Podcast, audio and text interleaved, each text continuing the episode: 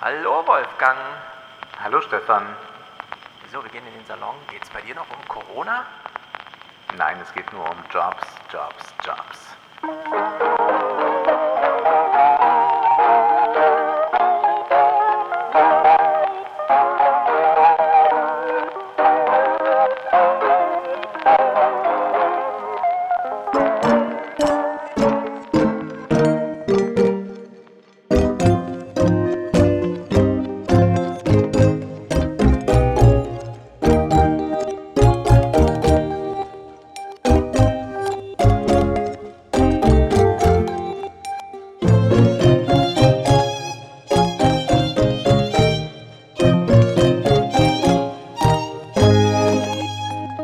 Fangen wir doch als allererstes mit ausgeliefert an. Das ist ja wirklich ein erstaunliches Buch. Äh, hast du es gern gelesen? Es geht. Äh, Gern Ah. gelesen habe ich es, um doch einige Informationen nochmal zu bekommen, die man so nicht hat, wenn man die Zeitungen liest. Ich habe es aber dann streckenweise mit Mühe gelesen, denn es kommen extrem viele Namen vor. Ja. Man kennt dann nicht jeden Ort in den USA, der dort beschrieben wird. Und es werden auch sehr viele Lebensläufe erzählt von Menschen, die Ja. man nicht kennt, sondern von Menschen, die in irgendeiner Weise mit Amazon etwas zu tun haben, beziehungsweise von Amazon betroffen sind, so kann man es ja mal sagen. Und da verliert man dann, wenn es zu viele solcher Lebensgeschichten werden, den Überblick. Man fragt sich, wer war das jetzt nochmal? Haben die äh, damals die Schule früher abgebrochen und haben dann dort was angefangen? Das ist ein Problem dieses Buches, das sicherlich, und damit können wir vielleicht sogar mal mit dem Problem beginnen, dass es sich hier um einen hervorragenden äh, Reporter handelt. Und ich glaube, die einzelnen Reportagen äh, dosiert in der Wochenendausgabe einer großen Zeitung oder so, würde man sehr gern lesen und könnte da auch dann von abstrahieren, vielleicht von der persönlichen Geschichte und sehr viel davon mitnehmen. Wenn man aber im Prinzip 10, 12, 15 Reportagen nacheinander bekommt, die aber so ein bisschen miteinander verwoben sind, dann ist das doch ein bisschen störend und da leistet das Buch dann nicht so eine äh, gute Analyse, die man doch eigentlich auch erwarten müsste, statt so viele Einzelschicksale. Genau, und das will ich auch nochmal, bevor wir aufs Inhaltliche kommen. Äh, ich hätte als Lektor da nochmal grob eingegriffen und dem Autor gesagt, gib dich doch mal kurz zu erkennen. Schreib nicht nur so Porträts über Städte, über Personen, über Familien, über was auch immer, über Unternehmen, äh, sondern äh, mach doch wirklich eine Reportage draus im Sinne von, sag, hast du mit denen gesprochen, hast du Wie von denen Julia gelesen? Friedrichs. Die hat das sehr gut gemacht. Die sagt Das jetzt, ich habe dann noch mal von denen eine E-Mail bekommen oder wir telefonieren. Äh, jetzt ist sie noch verzweifelter als äh, vor zwei Wochen, als wir uns getroffen haben. Genau, Und so dadurch habe ich schon einen roten Faden drin. Aber hier weiß ich nicht, von, von wo blickt der eigentlich drauf. Manchmal werden auch so große Konferenzen oder so Events der High Society geschildert. Und ich weiß gar nicht, war der jetzt da gerade dabei oder hat er sich irgendeine Aufzeichnung davon angesehen?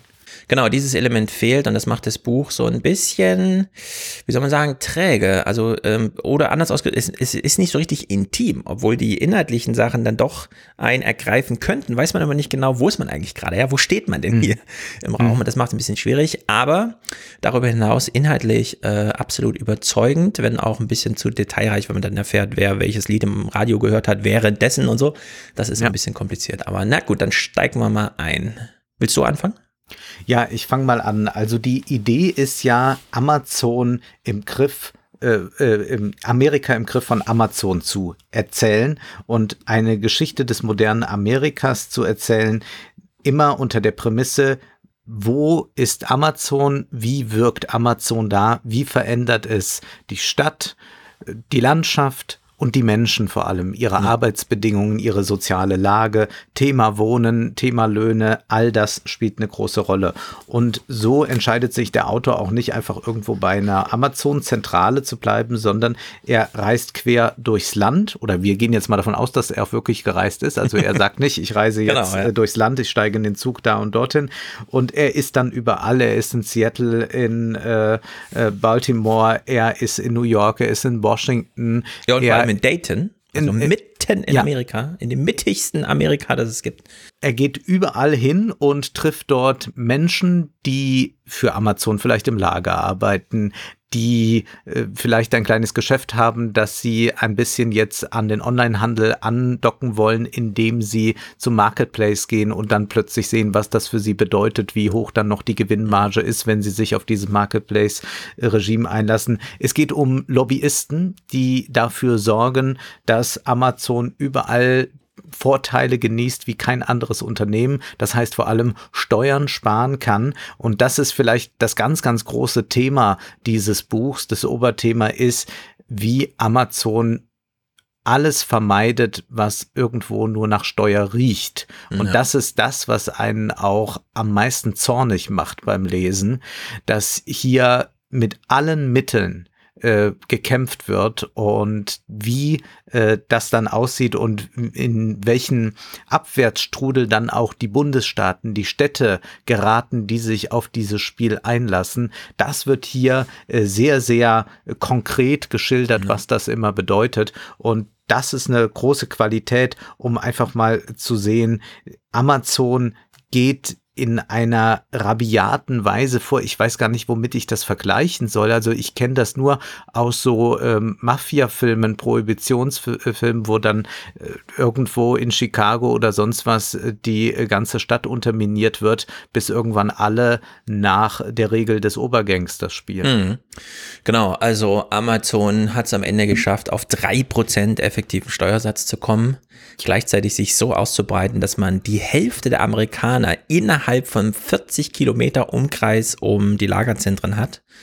Die Lagerzentren selbst, da will Amazon allein in der Pandemiezeit 10 Millionen Quadratmeter zubauen, um dann, die Info nicht im Buch, die habe ich, muss ich nochmal so raussuchen, um auf 30, 35 Millionen Quadratkilometer Lagerfläche zu kommen. Wer finanziert das alles? Naja, Jeff Bezos hat seine Truppe losgeschickt und hat gesagt, das Lagerhaus wird überhaupt erst nur gebaut, wenn der Staat bereit ist, so viel Subventionen zu bezahlen, dass wir eigentlich die Baukosten komplett umlegen auf den Steuerzahler. Also das ist mit, deswegen lieber ausgezehrt. Ja, ausgeliefert ist natürlich ein äh, lustiges Wortspiel, aber ausgezehrt fand ich, fände ich fast noch einen, einen, besseren Buchtitel. Und es geht eben, wir haben es ja eben angesprochen, los mit so Personenschicksalen. Hector Torres arbeitet im Amazon-Lager und läuft 19 Kilometer pro Schicht. Hat dabei eine Funkweste an, denn es ist sehr gefährlich. Da laufen auch, äh, fahren große Maschinen rum. Wir werden von mehreren Todesfällen hören, wo das mhm. dann nicht funktioniert hat mit den Sicherheitsmaßnahmen. Und ein paar Seiten weiter ist er dann aber schon in Baltimore, wo die Leute nicht mehr 19 Kilometer pro Schicht laufen, sondern als Picker nur noch in so einem kleinen Käfig wo dann so ein äh, Lichtstrahl kommt und ihnen irgendwie zeigt, aus dieser Kiste musst du das in diese Kiste legen. Und da hat man keine Schutzweste an, weil man die nicht mehr braucht, sondern man hat zwei Armbänder, äh, die registrieren, wie man sich bewegt, ob man effektiv genug ist und wenn man nicht effektiv genug ist, die dann sogar noch vibrieren. Also die einen mhm. wirklich auch animieren, äh, da dran zu bleiben und äh, diesen unglaublichen Reichtum von Jeff Bezos auszubauen.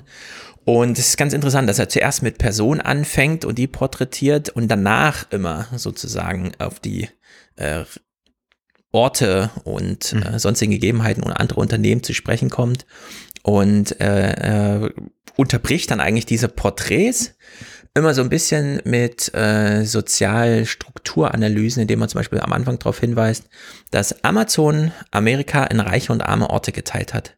1980 lagen noch 20 Prozent zwischen den Regionen. Inzwischen ist es Faktor 2. Also wenn man so county-mäßig äh, einfach mal die Wirtschaftskraft aufsummiert, dann liegt eben nicht mehr nur 20 Prozent dazwischen, sondern 100 Prozent. Also es gibt reiche und arme Orte und äh, es wird so weit getrieben, dass selbst Moody's schon vor der sozialen Kluft waren, weil man sonst ja. einzelne Regionen runterraten muss, äh, die dann entsprechend in der Kreditwürdigkeit abfallen. Und was hat Amazon als erstes gemacht? Naja, das Land auch in Kreditwürdigkeit eingeteilt. Also Amazon hat eine soziale Landkarte, wo lohnt es sich überhaupt Rechenzentren hinzustellen, äh, nicht Rechen, die, die Lagerzentren äh, aufzubauen, um die Leute zu erreichen. Und es gibt halt Regionen, die sind auch von Amazon noch nicht erreicht, weil da auch einfach keine Kaufkraft ist.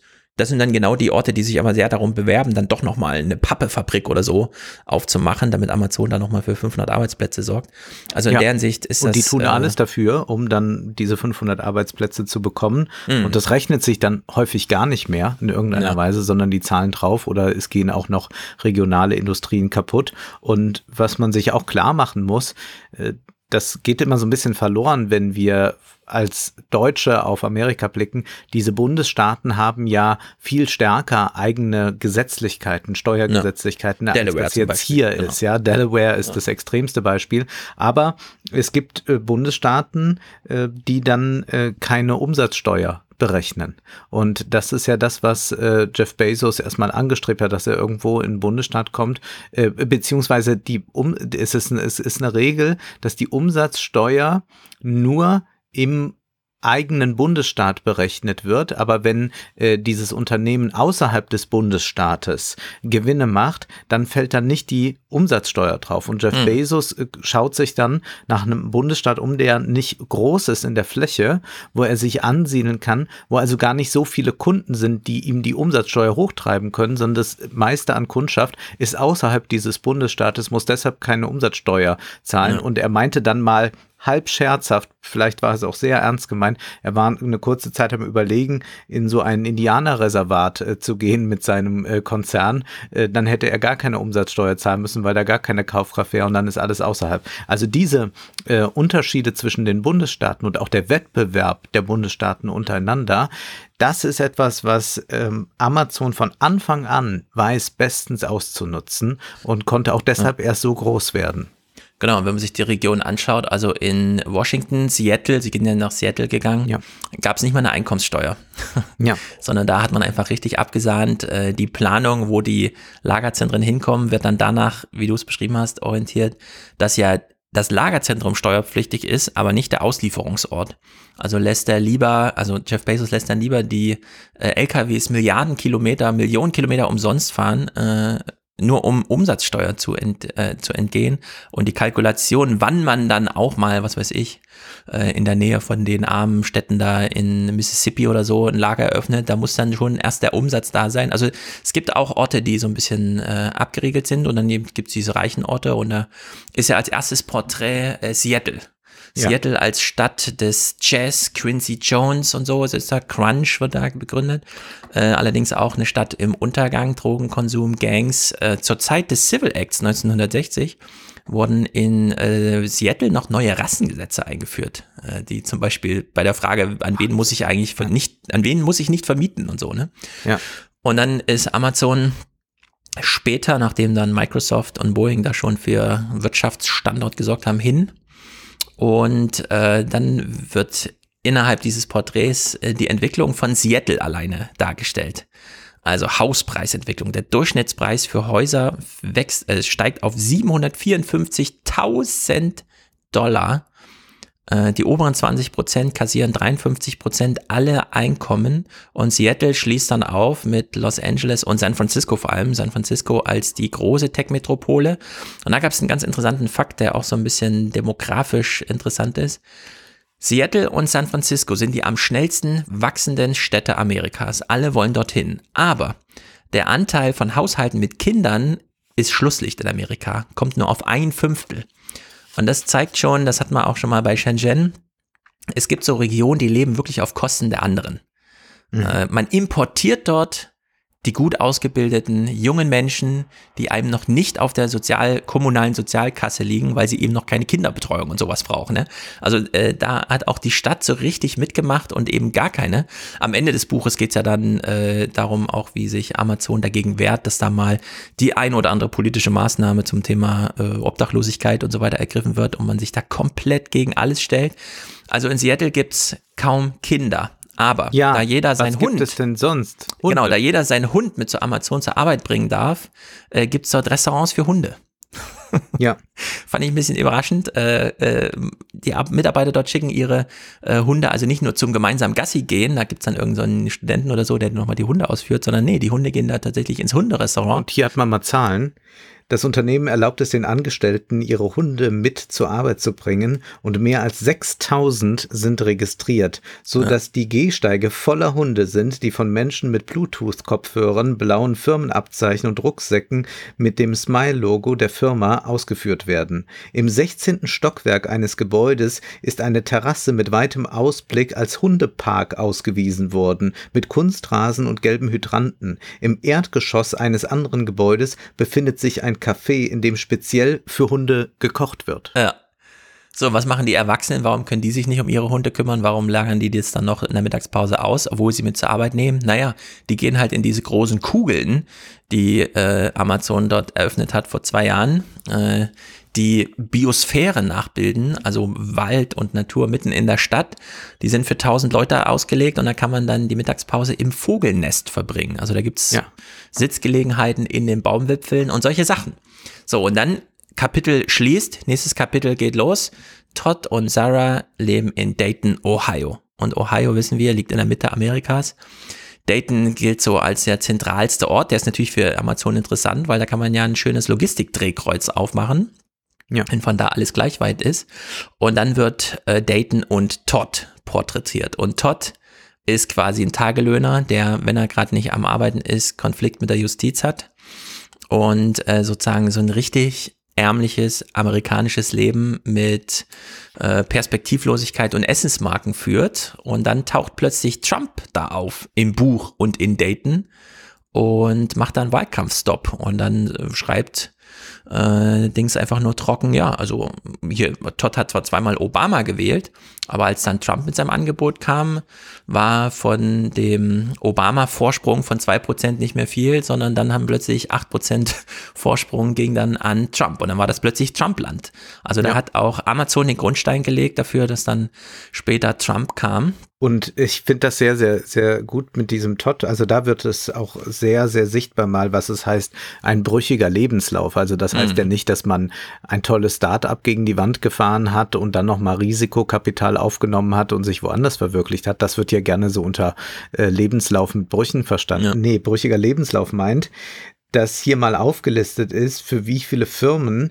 dieser Todd ja. während Obamas Präsidentschaft gearbeitet hat. Und ich habe mal dann gezählt, es sind zwölf Firmen, für die er gearbeitet hat. Und da ist wirklich alles dabei, von irgendeinem Pizzadienst über Staubsaugervertreter, Supermarkt, irgendwas in Depots, Autos, alles, was man sich nur denken kann. Und der sagt dann irgendwie, Trump könnte es doch noch für mich ein bisschen mhm. rumreißen.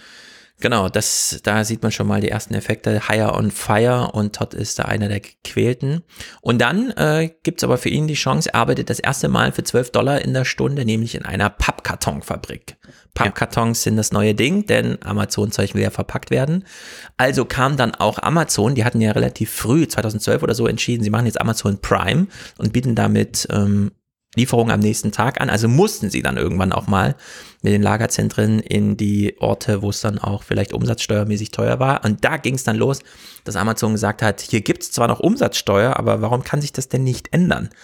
Also ist man dahin und dann beschreibt, äh, wird es mal beschrieben, wie so ein Klüngel zwischen Stadt, Staat und Unternehmen arbeitet um ein Amazon-Lager zu errichten. Am Ende geht es da um 700 Subventionen, die der Autor nennt. Ja. Äh, die ohne eine Gegenstimme im Stadtrat da äh, gewährt wurden. 15 Jahre keine Grundsteuer, ist völlig normal für Amazon. 2017 hat Amazon 100 Millionen Dollar Subvention kassiert und Lagerzentren äh, für seine Lagerzentren und äh, in dieser Zeit, als der Staat quasi Amazon unter die Arme griff, äh, wuchs ja der Onlinehandel von 1% zu Jahrtausendbeginn dann auf 17% aktuell und hat einen Umfang von 315 Milliarden, von dem Jeff Bezos immer meint, das wäre alles seins, äh, das will ich für mich. So schickt er da seine Leute los. Naja, und am Ende war dann selbst Pappkarton äh, Unternehmen so wichtig in der Region, dass dann der Präsident Trump noch vorbeifuhr, wenn die Fabrik ihre Tore öffnete. Ne? Also zur Eröffnung des, der Pappkartonfabrik nach Ohio kam sogar noch Trump vorbeigefahren. Also es ist wirklich unglaublich. Ja, und du musst noch äh, dazu sagen, es gibt da in Ohio, und das gibt es überall in Bundesstaaten, ein Gremium, und das ist äh, das heißt Ohio Tax Credit Authority. und das ist ein geheimes Gremium. Also mhm. irgendwie sind die Sitzungen so halböffentlich, also niemand darf da ja. eigentlich hin. Und dort treffen sich fünf, sechs Leute und die kungeln aus, welche Steuererleichterungen man großen Konzernen geben kann. Ja. Und Amazon hat da das meiste dann bekommen, aber die machen eigentlich die Vorschläge. Manche profitieren natürlich dann auch ganz erheblich davon, weil sie danach dann durch den Drehtüreffekt in einem solchen Konzern eine gute Stellung bekommen. Und dort wird also ausgehandelt, was jetzt solche Konzerne überhaupt an Steuern zahlen müssen und wo man noch überall vergünstigen kann, wo man da noch eine Gutschrift gewährt und äh, mhm. da noch Straßen baut für die, also ja. all das, ja. Und das ist so erschreckend zu lesen, dass es da eigentlich so eine Parallelgesellschaft dann wirklich gibt, der Steuervermeidung. Und das wird dann alles dort ausgehandelt. Und dann ist eigentlich die offizielle Politik, sind Stadtratssitzungen und all das nur noch da, um abzunicken und nichts mhm. mehr anderes zu tun. Wir können das natürlich mal übertragen auf deutsche Verhältnisse, ob wir sowas auch schon haben. Sicherlich wird es das in Städten ja auch geben. Also mir fallen auch direkt Beispiele in Koblenz ein, wo auch im Hinterzimmer getagt wird und dann ist eigentlich auch der Stadtrat nur noch da, das abzunicken, dass dann wieder mal der eine Monopolist ja. alle Aufträge bekommt. Äh, Gerade im Baugewerbe ist das groß. Aber das hier hat nochmal eine Dimension, die so erschreckend ist und das bedeutet auch dann jedes Mal, ja, dass Geld fehlt und dieses Geld wird immer auch dort gespart, äh, wo man es eigentlich am dringendsten bräuchte bei Schulen. Äh, mhm. Man äh, hat es bei äh, den Obdachlosen. Das ist ein Riesenproblem. Das zieht sich ja auch wie so ein roter Faden durch das Buch Obdachlosigkeit das Problem. Und wir müssen gleich mal noch äh, sprechen, äh, inwieweit Amazon dann so eine kleine Wandlung durchmacht. Da Eine kleine Wandlung. Ja doch, naja, es ist doch ganz interessant, dass es am Ende ja nochmal darum geht, dass Amazon also versucht, äh, wenn es nur irgendwo eine winzige Steuer gibt, diese zu vermeiden. Mhm. Und dann auch Kandidaten mit 500.000 Dollar oder so unterstützt, die gegen die Steuer votieren und die machen Kampagnen äh, dagegen, äh, gegen Einzelkandidaten. Also ja. auch äh, AOC war ganz stark betroffen, dass dann da auch nochmal viel Geld in die Hand genommen wird, um zu sagen, sie vernichtet die mhm. Arbeitsplätze in New York mit ihrer Politik. Und so geht Amazon ja äh, im ganzen Staat vor. Aber man entschließt sich ja dann nicht nur zu so einer Philanthropie jetzt, dass äh, Bezos auch mal so ein bisschen spendet, weil er das jetzt von anderen sich abgeguckt hat, wie Bill Gates oder was, der ja mhm. auch natürlich keine Steuern zahlen will, mhm. sondern dass jetzt Amazon auch sagt, wir machen hier Aufstieg. Also wir versuchen jetzt Menschen auszubilden. Es soll nicht nur so sein, dass ihr einfach hier billig arbeitet, sondern wir möchten jetzt auch, dass ihr, wenn ihr denn hier weiter fortkommen wollt, wenn vielleicht mal keine einfachen Lageristen mehr gebraucht wird, dass ihr dann auch was werden könnt. Also hier heißt es ja dann, äh, dass sie erst noch äh, versuchten, alles zu untergraben, was jetzt Bernie Sanders oder so äh, vorgeschlagen hat, dass man dann aber sagte, naja, wir wollen jetzt aber dafür sorgen, dass 2025 100.000 Angestellte umgeschult werden. Und hier schreibt dann äh, McGillis, dieser Schritt war ein besonders brillanter politischer Schachzug. Mittels einer einzigen Geste zeigte sich das Unternehmen ernstlich interessiert an der Förderung seiner Angestellten und wies gleichzeitig implizit zwei der größten Vorwürfe zurück, die ihm gemacht wurden, nämlich, dass sie genau das ma nicht machen, sich darum kümmern äh, und dass sie äh, überhaupt gar keinen Wert auf so einen sozialen Zusammenhang mhm. Äh, legen. Und dann heißt es, schon jetzt hatte das Unternehmen die Weihnachtssaison 2018 zwar 20.000 weniger Zeitarbeiter, Mitarbeiter durch eine Automatisierung, aber man musste dann äh, jetzt schauen, will man eigentlich jetzt nur so eine Vollautomatisierung in Gang setzen und lässt ansonsten alles brach liegen?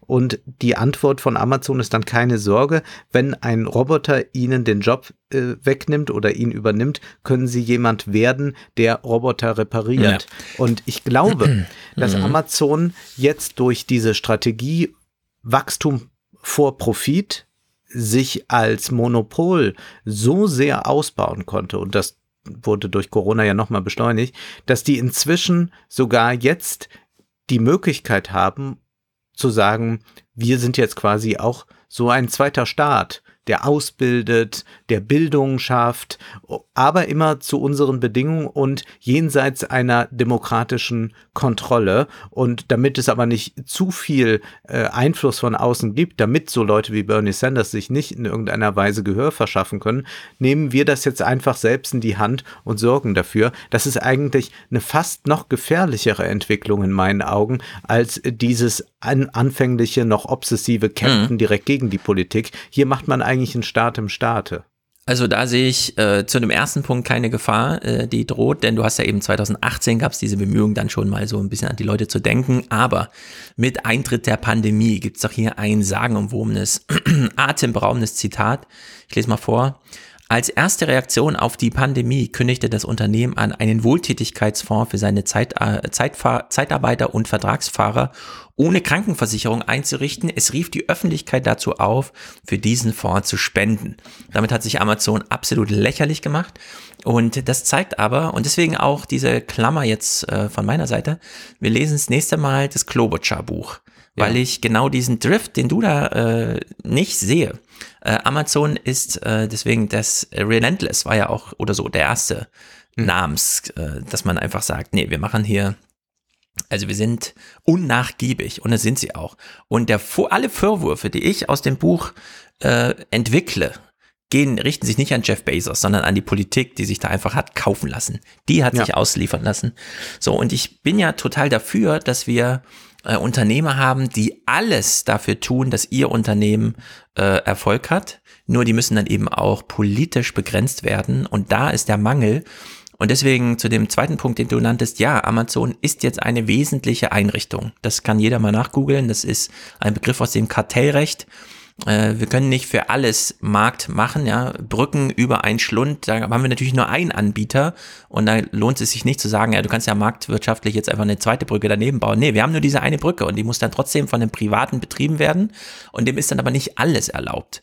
So, und da muss man jetzt ansetzen. Deswegen dieser Vorwurf an die Politik, und das macht er ja im Buch ganz scharf, das ist wichtig, nur glaubst du, dass das gelingen kann? Es ist das ja sehen wir das Beispiel, Mal genau, aber es, es, ist hier ja das Beispiel von, ich glaube, es ist äh, mhm. Washington, dort ist es ja dann so, dass äh, nachher Gewerkschaften für Amazon auf die Straße gehen und sagen, nee, macht jetzt genau, nicht genau, diese genau. Steuer. Wenn diese Steuer kommt, dann geht Amazon hier weg, dann verlieren wir unsere Jobs. Und dann wird ja hier selbst von dem linksliberalen, eher anti-Amazon eingestellten Publikum gesagt, plötzlich wollte keiner mehr, äh, dass diese Steuer kommt, weil man sagte, naja, also Amazon brauchen wir hm. schon.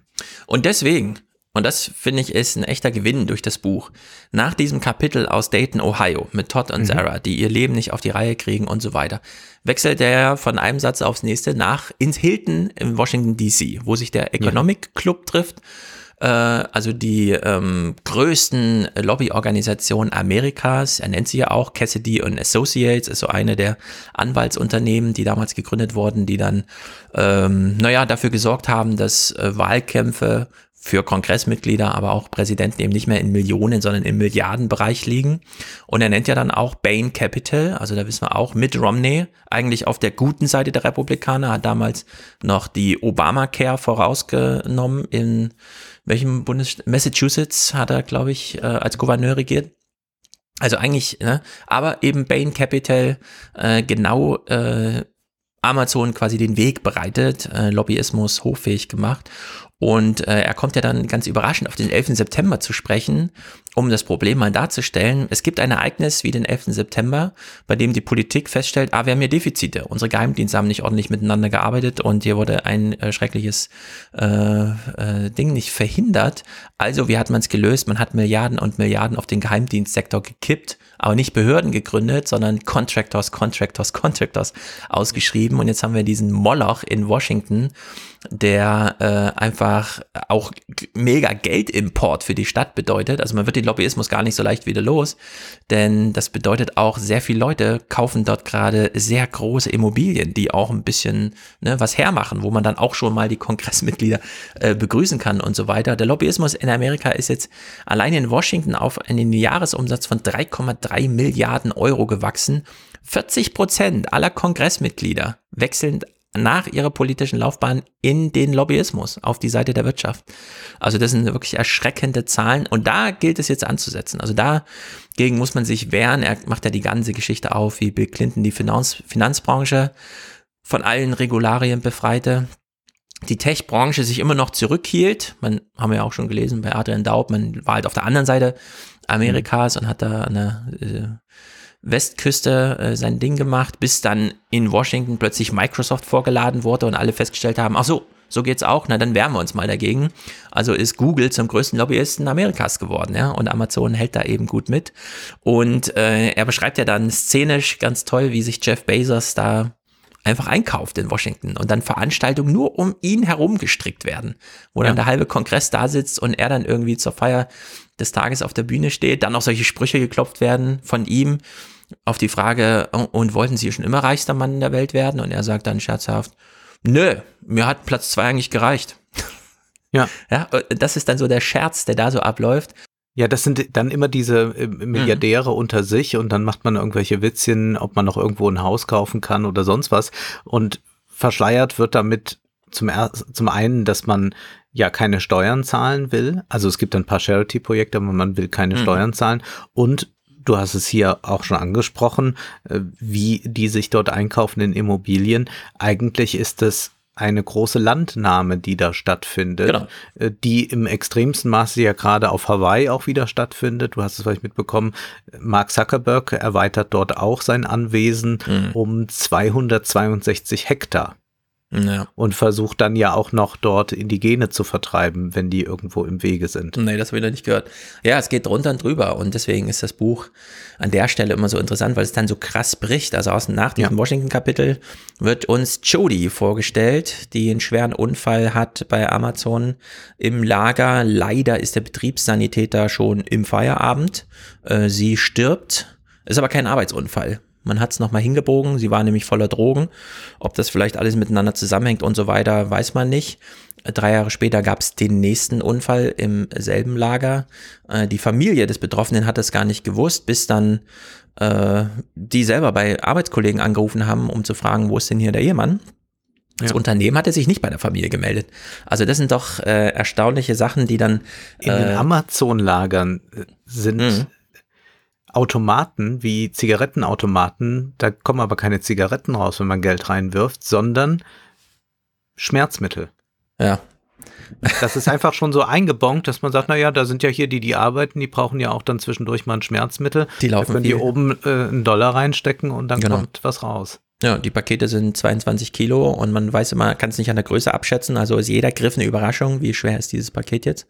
Und der historische Exkurs, den McGillis hier macht, der ist ja ganz interessant. Der kommt auf die Eisenbahnentwicklung mhm. zu sprechen. Stahlproduktion in Baltimore, also ganz gruselige Arbeitsbedingungen, 24-Stunden-Schichten, viele Todesfälle. Niemand hat sich um irgendwas gekümmert und die Eigentümer verdienten prächtig damals. Äh, und dann wurde dieses ganze Stahlgeschäft abgewickelt es wurden Hassbriefe geschrieben von den Mitarbeitern zur Betriebsschließung. Ich, äh, eins dieser Zitate, heute will ich einfach nur hassen und dann wird begründet, warum man jetzt wirklich nur noch Hass hat. Und an die Stelle tritt dann Amazon und macht den Stahlarbeitern das neue Angebot. Die Fluktuation in diesen Amazon-Lagern muss ja gigantisch sein. Da arbeitet wohl niemand länger als zwei Jahre. Gewerkschaftsarbeit wird natürlich verhindert. Und dann hängt an der Wand so ein Spruch von Jeff Bezos, Zitat, arbeite hart, habe Spaß, schreibe Geschichte. Fand ich auch interessant, die Dinge heißen ja Fulfillment Center. Warum? Na, nicht weil Kisten voll gemacht werden, sondern weil da Wünsche erfüllt werden der hm. Amazon-Kunden. Also nennt man das Fulfillment Center und da schuftet man sich dann zu Tode. Also in der Sicht, das ist wirklich äh, crazy. Ähm, dann natürlich dieses ganze, die ganze Gamifizierung. Man arbeitet dort auch gegen seine Kollegen und wenn das ganze Team sich anstrengt, gibt es ein Prozent Lohnerhöhung. und dann bricht das Buch wieder und kommt auf Unrung zu sprechen. N-Rung. Äh, den Namen hat man noch nie gehört und man fragt sich so ein bisschen, was ist das? Und sie ist für den Bundes, auf Bundesregierungsebene für Amerika verantwortlich gewesen, äh, Bedarf reinzuholen, zu kaufen. Leute brauchen ja. Kulis, Leute brauchen Stifte. Ihr Budget war 450 Milliarden Dollar. Sie war die oberste äh, Behördenchefin der Beschaffungsämter dort. Mit anderen Worten, also eine ziemlich gute Kundin, gern Richtig. gesehen. Und ja. wenn man dann einen solchen Großauftrag mal hätte, das wäre es mhm. doch. So, und dann hat sie aber einen besseren Job gefunden. Wo? Na, bei Amazon. Denn Amazon hat dann Amazon Business gegründet. Man wollte einfach den ganzen Büroartikel, was der Staat so braucht, 450 Milliarden Budget, zu sich holen. Und dann, ja. und dann nennt er nur kurz die Zahlen, die 55 der Fortune 100 Unternehmen über 50 Prozent der landesweiten Krankenhäuser und 40 Prozent der bevölkerungsreichsten Stadtverwaltungen kaufen ihren Bürobedarf und alles, was sie so brauchen, nur noch bei Amazon. Wie ist Amazon das gelungen? Na, zum einen über Kontakte und dann gibt es den Verbandschef der Bürohändler, Mike Tucker heißt er, der hat in so einem Vortrag mal das Amazon Flywheel beschrieben, also das Schwungrad. Und das haben wir übrigens auch hier schon mal thematisiert mit David Ciccelin im Kongress, der genau die richtigen äh, Argumente gemacht hat. Also das kennen wir. Amazon gründet den Marketplace, lockt die ganzen Händler auf den Marketplace weil wäre ja blöd, wenn jeder sein eigenes Online-Business macht, kann man ja über Amazon abwickeln. Dann werden die Händler dort beobachtet und die am besten laufenden umsatzbringenden Güter werden dann von Amazon selbst hergestellt und vertrieben. So dass Amazon in drei kleinen Schritten einfach diesen ganzen Markt über den Marktplatz zu sich holt und dann eben zum größten Lieferanten äh, für den amerikanischen Staat wird. Und Amazon räumt dann auch so die Konkurrenten ganz aus dem Weg, indem äh, Amazon dann durch diesen Preisdruck dafür sorgt, dass die auch nochmal mit den Preisen ja. runtergehen, aber ja immer noch eine große Marge auch an Amazon zu zahlen haben. Die gehen dann pleite, während Amazon dann den ganz großen Kuchen bekommt und dann können die wiederum die Preise so diktieren, wie sie wollen. Dann haben sie nämlich die Konkurrenten nicht nur erstmal verdrängt, sondern dann ganz eigentlich vernichtet. Ja, und da gibt's, das kann man sich ja so bildlich vorstellen, immer so kleine Messen, also die, was weiß ich, die Schulen von Frankfurt am Main, 70 Grundschulen und ein paar weiterführende wollen halt Sachen kaufen. Also gibt es so eine Messe, die Stadt lädt ein, Unternehmen kommen und sagen, was sie im Angebot haben, zu welchem Preis. Und Amazon hat diese Veranstaltung so übernommen, dass alle nur noch vom Amazon Day sprachen. Ja. Also es war gar keine allgemeine äh, Gütermesse mehr, sondern es war nur noch der Amazon Day. Alle wussten, ja, es ist eigentlich die Amazon-Veranstaltung, die abläuft. Also in der Hinsicht, das ist crazy, aber das Buch arbeitet sich gut vorweg. Äh, die Cloud ist ja auch so ein Megathema. Amazon und seine Rechenzentren. Wo wurden die ersten aufgemacht? Natürlich in Nord-Virginia, da wo auch dem, der Militär- und Geheimdienstsektor ist und wo so viel Reichtum ist, dass Leute für 15 Kilometer Autobahn bis zu 50 Dollar Maut zahlen. Und da hat man dann seine AWS, Amazon Web Services Infrastruktur aufgezogen, die man dann ja auch vermietet. Und dann kommt dieses Marketplace-Argument wieder, was dann hier so weit getrieben wird, dass der Autor davon spricht, dass man mit der Cloud von Amazon eine Infrastruktur geschaffen hat, in die man sich als kleiner einmietet der jetzt kein großes Rechenzentrum ab Werk kaufen will, sondern es nur mal vorübergehend braucht. Und man bezahlt dann an Amazon eine Steuer, aber eben an privates Unternehmen. Also das, was du mit Landnahme ja. im Analogen ist hier im digitalen Feld. Also man braucht mal sozusagen Computer Estate Rechenzentrum, äh, Rechenkraft. Da kommt Amazon mittlerweile äh, dem Staate gleich.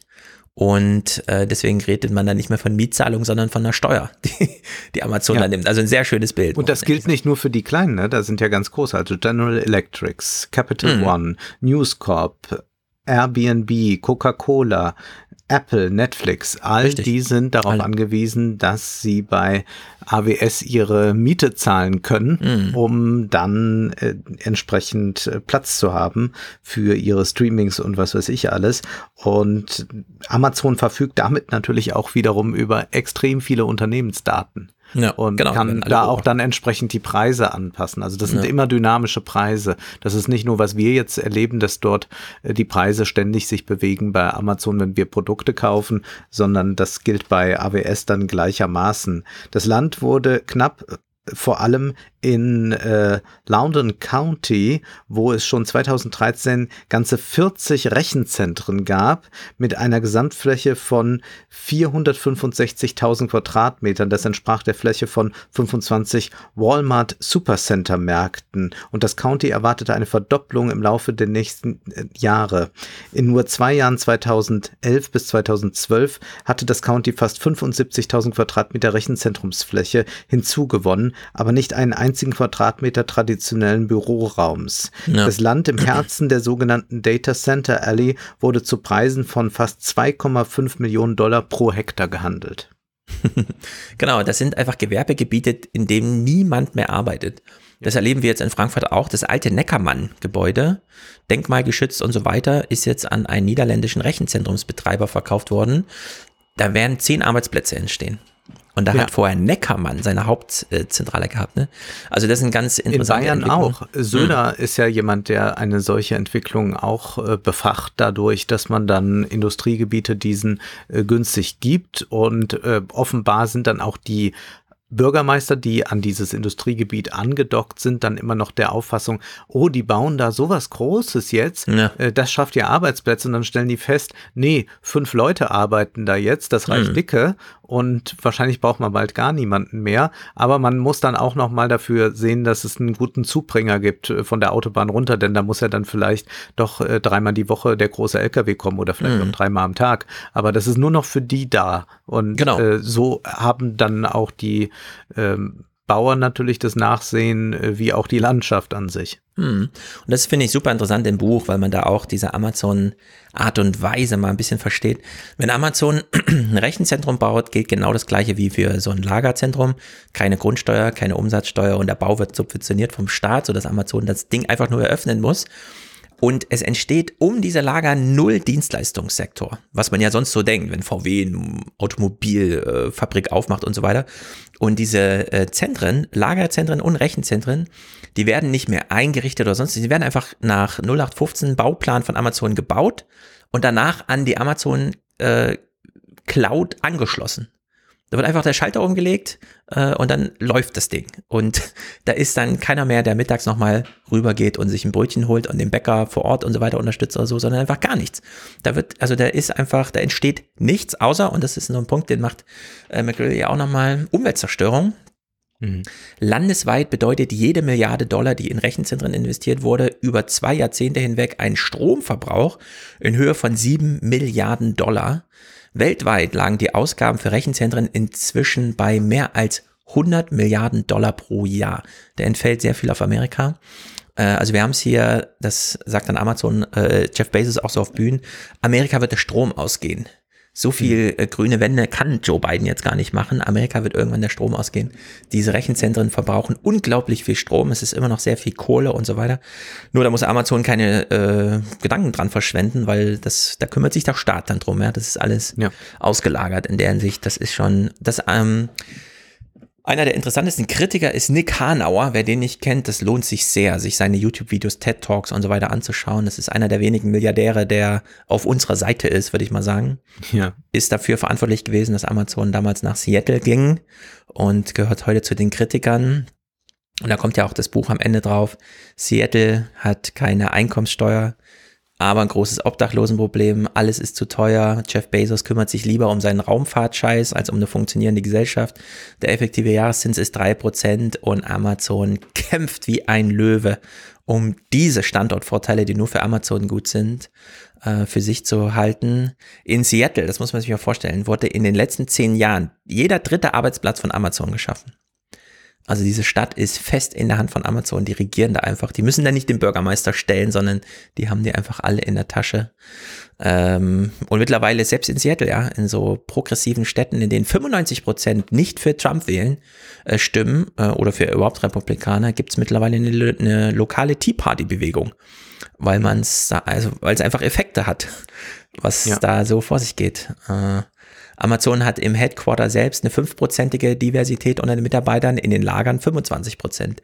Also das sind alles genau diese kleinen äh, Sachen, die sich da reproduzieren und die, Ameri äh, die äh, Jeff Bezos einfach das ganze Land überstreckt. Ja, und Jeff Bezos ist da mit einer Cowboy-Mentalität unterwegs. Also diese Mhm. Frontier-These, über die wir auch schon mal gesprochen haben, die sagt ja, es gibt Wildnis und die kann man dann in irgendeiner Weise Ja. zivilisieren, beziehungsweise dort dann sein Geschäft aufbauen. Und jetzt fragt man sich, in den USA gibt's ja keine Wildnis mehr und eigentlich muss man nach der Lektüre des Buches sagen, doch, und das hat Jeff Bezos eigentlich gut erkannt, es ist ja überall die Produktion, die industrielle Produktion zurückgegangen. Hier wird ein Beispiel gebracht aus Ohio. Äh, da heißt es, dass äh, die letzte Schuhfabrik dann von Ohio geschlossen wird und da war es so im Jahr 1960 waren noch mehr als 95 Prozent der in Amerika verkauften Schuhe auch in Amerika hergestellt worden. 2002 war es umgekehrt. Über 95 Prozent der in Amerika verkauften Schuhe wurden andernorts gefertigt, vor allem in China.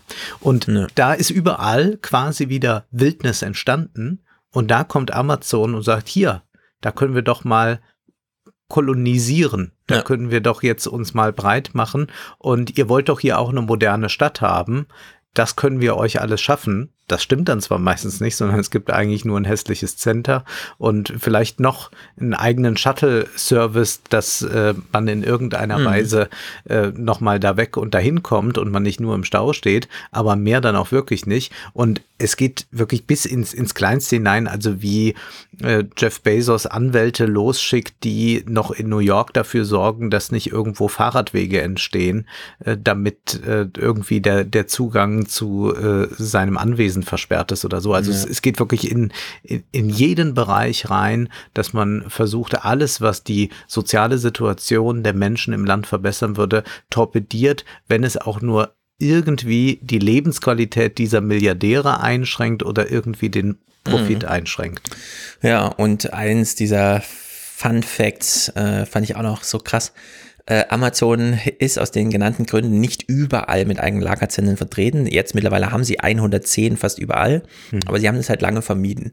Und wenn sie dann doch in irgendwelchen urbanen Zentren, wo dann mal eine Steuer anfallen könnte, äh, mit einem Büro vor Ort waren, stand auf den äh, Visitenkarten nicht der Name Amazon drauf, damit bloß keiner auf die Idee kommt, hier Amazon ist da, also legen wir auch mal eine Steuer drauf. Nee, diese Leute haben dann einfach quasi nicht bei Amazon gearbeitet, äh, sondern es kennt man so von deutschen Unternehmen, die dann keine E-Mail-Adressen an freie Mitarbeiter rausgeben, damit die sich nicht einklagen können und sowas. Und äh, wenn man immer hört, Amazon zahlt ja so tollen Mindestlohn, selbst da, wo es keinen gibt in den Bundesstaaten, mag sein, dass man für die 1,2 Millionen Angestellten äh, die Mindest, den Mindestlohn zahlt, aber Amazon hat eben auch 500.000 Contractors, die das, die LKWs fahren, außerhalb der Lagerzentren arbeiten und die kriegen den nicht. Also die sind alle auf eigene Faust unterwegs. Und in der Hinsicht muss man auch diese Rechnung wieder gerade biegen. Und im Finale beschreibt er nochmal dieser Kampf gegen den Staat. Äh, Amazon hat ja das zweite Headquarter gesucht und landesweit ausgeschrieben. Und äh, McGill kommt hier zu dem Schluss, am Ende wusste Amazon genau, wo sie hin wollten, nämlich nach New York und äh, also in die großen Zentren. Es haben mir überraschenderweise dann die beiden äh, reichsten Regionen mit der besten Vernetzung und so weiter gewonnen. Also es war ja, von Anfang an klar, klar, wo ja. Amazon hingeht, sondern sie haben einfach nur äh, die kleinen, armen Counties nochmal mit rein ins Spiel genommen, um eine Kulisse aufzubauen, um von den reichen Counties äh, sozusagen Druckmasse aufzubauen. Äh, wenn ihr uns nicht nach New York lasst, dann gehen wir halt woanders hin. In New York war dann der Widerstand so groß. Die Geschichte ist ja bekannt, dass sie da nicht Fuß gefasst haben, aber und sie haben alle Informationen auf diese Weise gewinnen können. Genau. Alle die Bundesstaaten, die machen sich ja vollkommen nackt. Das heißt, Amazon erhält mehr Informationen über den Bundesstaat und auch über die Zugeständnisse, die man machen will, als all die Abgeordneten, ja. die diesen Bundesstaat, die die Bürger dieses Bundesstaates vertreten. Amazon hat also einen extremen Wissensvorsprung, weiß mehr als jeder Politiker damit und mhm. kann so auch langfristig planen und kann dann in fünf Jahren sich entscheiden, ach ja, dieser Bundesstaat hat doch schon mal das und das uns zugesichert, vielleicht ist das jetzt für uns interessant oder vielleicht können wir noch weitergehen. Genau, und damit äh, machen wir den Brückenschlag zur nächsten Woche, denn dann, wenn der Senat jetzt tätig wird, mal gucken, dieses Antitrust-Buch von Klobuchar scheint ja doch ein mega Ding zu sein.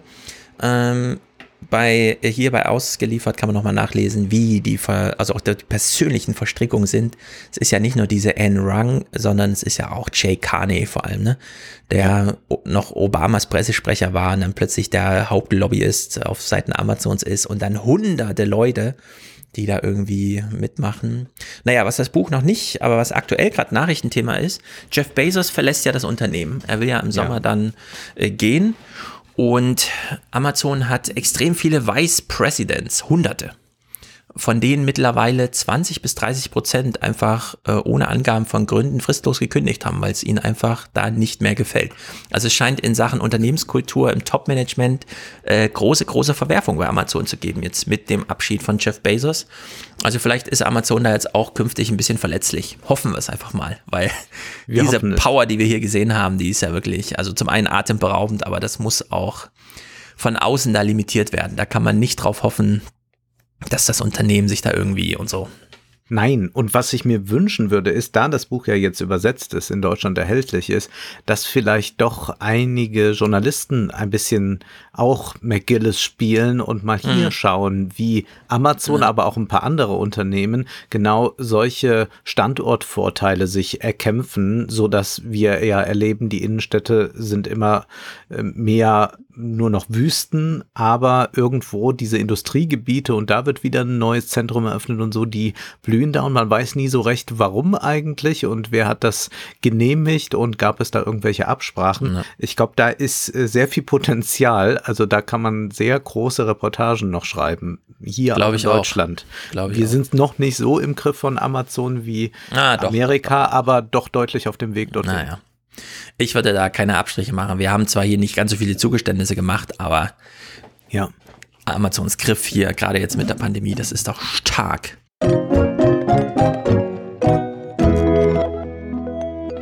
Adam Tooze, den hatten wir ja schon häufiger hier im Podcast.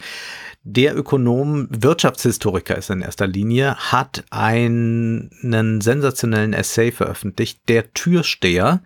Und dieser Essay ist sehr lang. Man braucht bestimmt 30, 40 Minuten, um den gründlich zu lesen. Ja, und es ist ein Essay. Fragen. Was macht ja. denn der denn Tuster gerade? Ich habe ja beim letzten Mal auch schon sein Porträt über Draghi und Yellen und so. Das erscheint ja so sehr lange Personenporträts irgendwie, wo es auch über Jahrzehnte die Biografien umgreift. Ja. Also es ist so ein Muster ich glaube ja, da er doch versuchen will, etwas anhand dieser Biografien zu zeigen, mhm. was dann für eine ganze große Entwicklung steht. Und er beschäftigt sich mit Paul Krugman, das ist ein sehr bekannter Ökonom und das seit Jahrzehnten ist der tonangebende, ist ja auch New York Times Kolumnist und so weiter.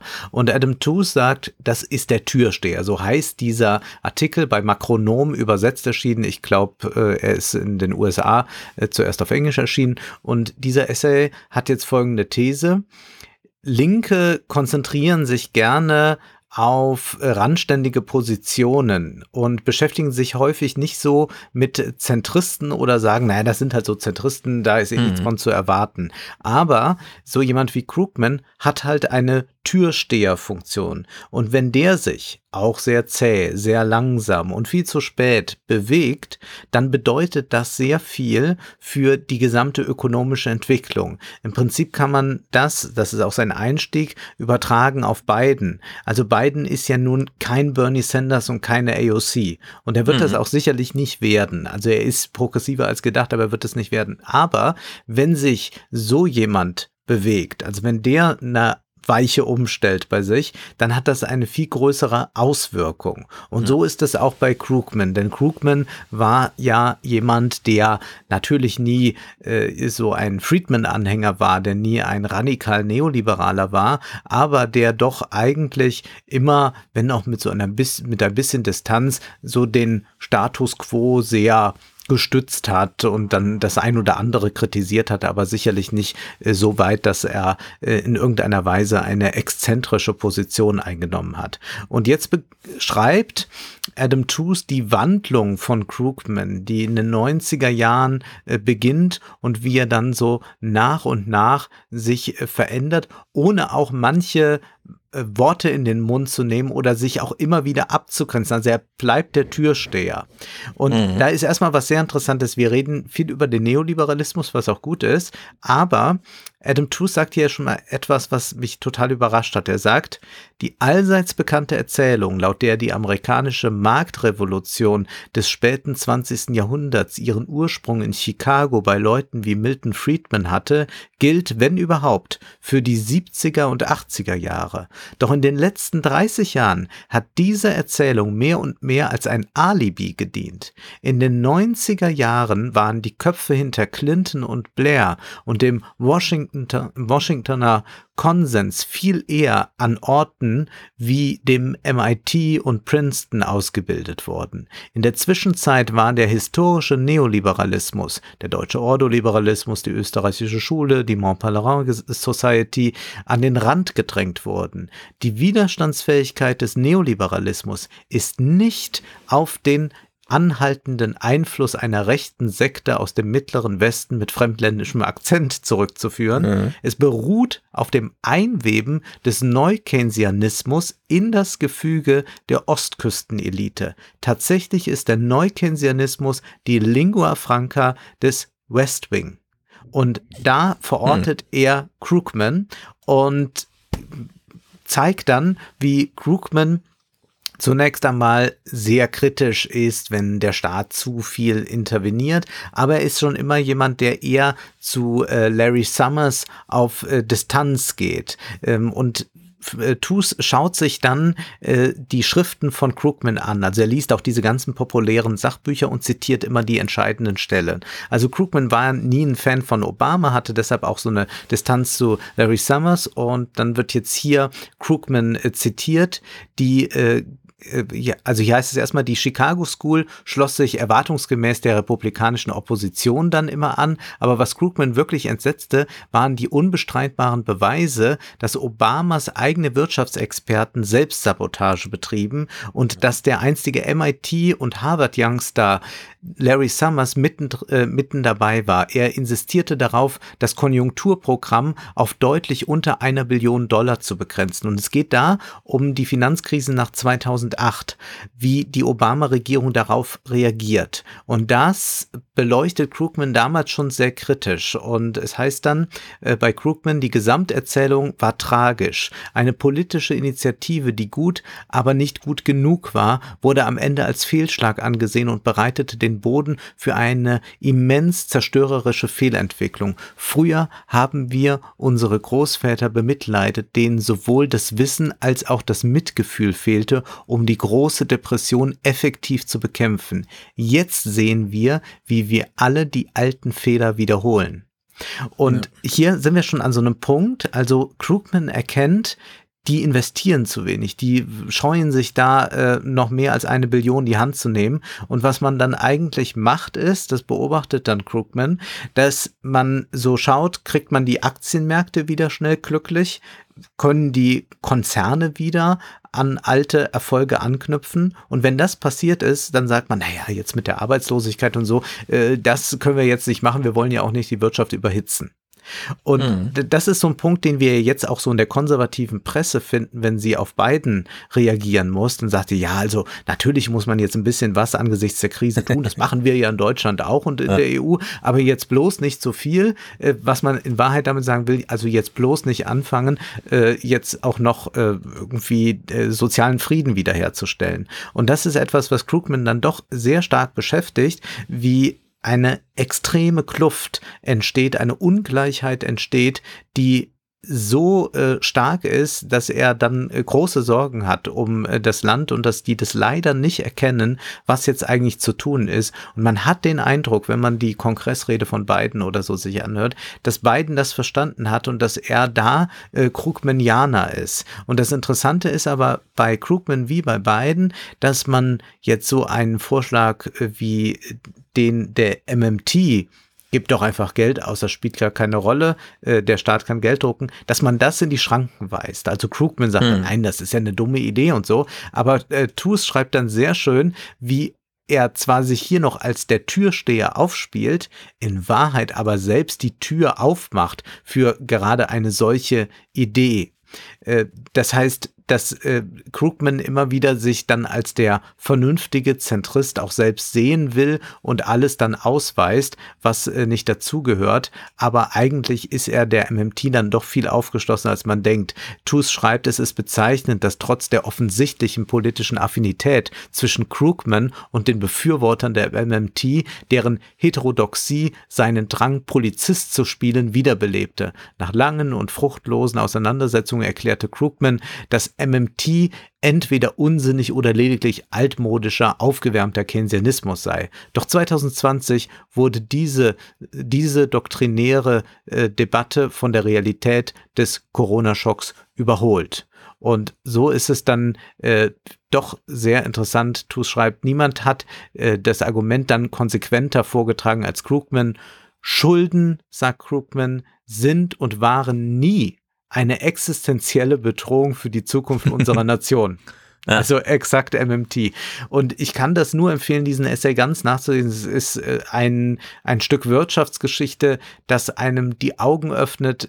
Tolle Überlegungen auch von Krugman. Wie schafft man eigentlich, dass man in Amerika sowas wie Vollbeschäftigung haben will. Und das gab es ja bei Roosevelt in der, in der Kriegswirtschaft dann mit äh, dem Zweiten Weltkrieg. Und Krugman schreibt, wenn verkündet werden würde, dass wir einer Bedrohung durch Außerirdische ausgesetzt sind und uns zur Verteidigung aufrüsten müssten, hätten wir in anderthalb Jahren Vollbeschäftigung. Hm. Und Tus überlegt dann, hm, naja, wäre jetzt China so ein Kandidat für so einen außerirdischen Feind und deswegen brauchen wir jetzt Vollbeschäftigung oder so. Oder das also, Klima. Oder genau, das Klima, das ist äh, sehr, sehr hellsichtig äh, beschrieben und man muss jetzt diesen ganzen Krugman nicht lesen, weil das mir doch eher, was manche Zitate anbelangt, auch eine sehr zähe Lektüre scheint. Aber wie Tus hier diese Entwicklung eines Zentristen zeigt, der immer progressiver wird oder Tu sagt auch, der sich radikalisiert, ist sehr erhellend und glaube ich, äh, macht einen viele Entwicklungen, die gerade in den USA bei den Demokraten stattfinden, verständlich. Ja, sehr gut. Äh, dass Adam Tooze da so heldenhaft sich durch die Biografien wühlt, um dann auch die kleinen äh, Entwicklungen darzustellen, ist natürlich mega, denn wir übersehen immer so ein bisschen, also wir vermuten immer überall, deswegen konnte ich den Begriff Neoliberalismus noch nie so richtig leiden, wie auch MMT mir immer ein bisschen schwer von den Lippen geht. Klar, man kann dann erstmal signalisieren, in welche Richtung man jetzt argumentiert, aber man setzt es zu absolut und man übersieht dabei, äh, wie auch so Entwicklungen in den Köpfen einfach stattfinden, Mhm. Denn man kann durchaus vermuten, dass diejenigen, die 2008, also Larry Summers und, also er vielleicht selber nicht, aber die Gang um ihn herum, dass sie durchaus versteht, was Biden da gerade macht und äh, eben auch gesehen hat, dass zwischen Obama und Biden äh, Donald Trump lag und was das so alles bedeutet. Und in der Hinsicht schließen wir da mal an. Ähm, es ist das erste Mal, dass wir oder ich einen Text von Substack, dem neuen E-Mail-Programm, also das neue E-Mail, die Offerte also ein Unternehmen hat sich gegründet und hat gesagt, wir machen jetzt aus Newsletter ein großes Geschäft. Äh, die sind nämlich hinter einer Paywall. Und jetzt haben zum Beispiel auch die New York Times und andere große Unternehmen Sorge, dass ihre Edelfedern abgeworben werden. Nicht von einem neuen Arbeitgeber, sondern dass sie einfach auf eigene Faust, so wie wir hier Steady und so weiter nutzen. Also da sind mittlerweile Vorschusszahlungen im sechsstelligen Bereich. Äh, mhm. Und weshalb die New York Times jetzt schon reagiert und den Leuten also den Mitarbeitern eigene E-Mail-Systeme anbietet, mit denen man dann die Leser auf eigene Faust erreicht. Da ist also einiges in Bewegung. Und ich dachte mir so, na mal gucken, wann das erste Mal ein Text auftaucht. Und jetzt ist einer aufgetaucht von Noah Smith, der ansonsten auch Kommentare bei Bloomberg schreibt. Also hier haben wir es äh, sozusagen auch so eine kleine Entwicklung in der Publikations, äh, Publikationswesen. Und dieser Text heißt Bidenomics Explained. Hier will man also auch mal reingehen und sagen, was ist jetzt Bidenomics? einfach nur das Argument, viele Schulden, ah, dann ist es MMT, Haken dran, fertig. Nein, es ist nochmal ein bisschen komplizierter. Und ihr habt ja heute in Wohlstand für alle auch schon so einen historischen Aufriss gemacht.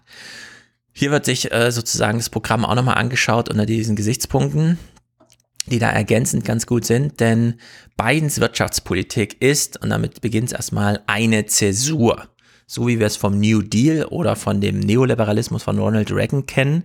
Äh, die historischen Verstrickungen kennen wir, also der Franklin D. Roosevelt äh, New Deal zog sich von 33 bis 38. Da zog also der Zweite Weltkrieg auf und Ronald Reagan mit dem Ende des Mauerfalls und so weiter. Und haben wir jetzt gerade einen Krieg? Na, nicht so richtig, aber wir haben eine Pandemie. Hm, vielleicht bot das die Gelegenheit, denn wieso haben wir so eine Zäsur nicht bei Obama gesehen? Der ist doch angetreten mit Hope and Change und so weiter. Aber nein, man braucht immer auch ein bisschen Realität dafür und äh, die sieht man jetzt bei Covid.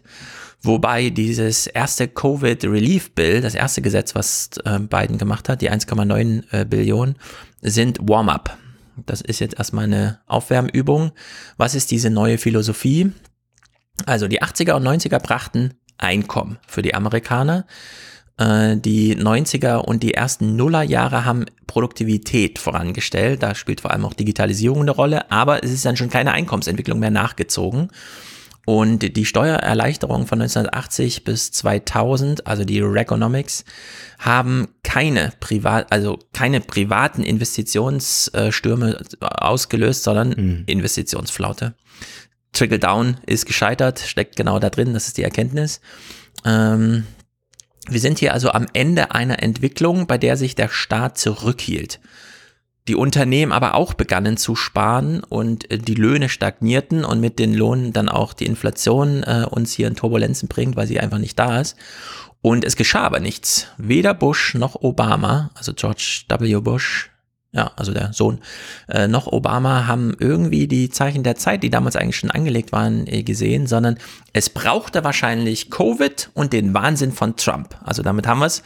Covid und Trump äh, sind hier gleich auf mit Zweiter Weltkrieg, zieht auf und äh, Kalte Krieg endet. Ja? Mhm. Also nicht unterschätzen, in welcher äh, Zeit wir hier gerade leben.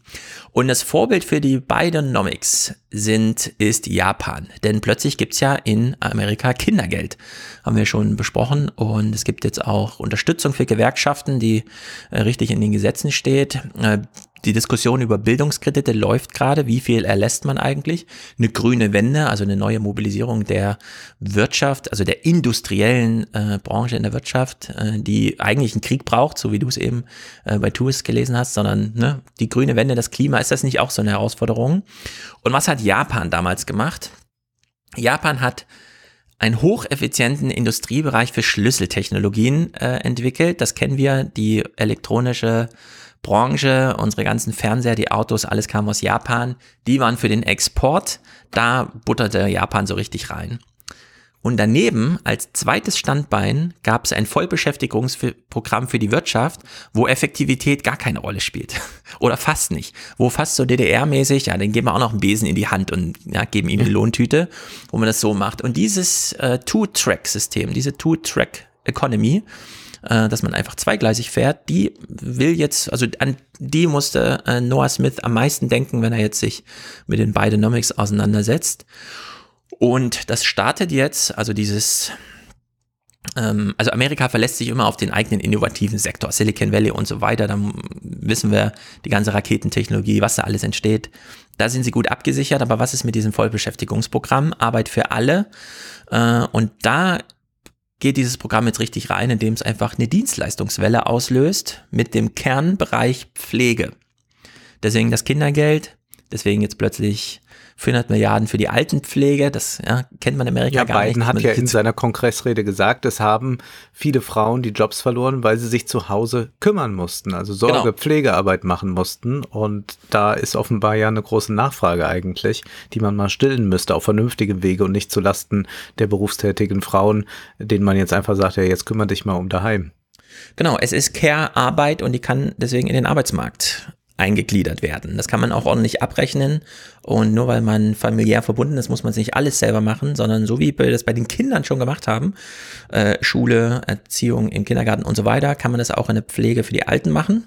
Und da hat Amerika Nachholbedarf und der Bereich wird jetzt ausgebaut.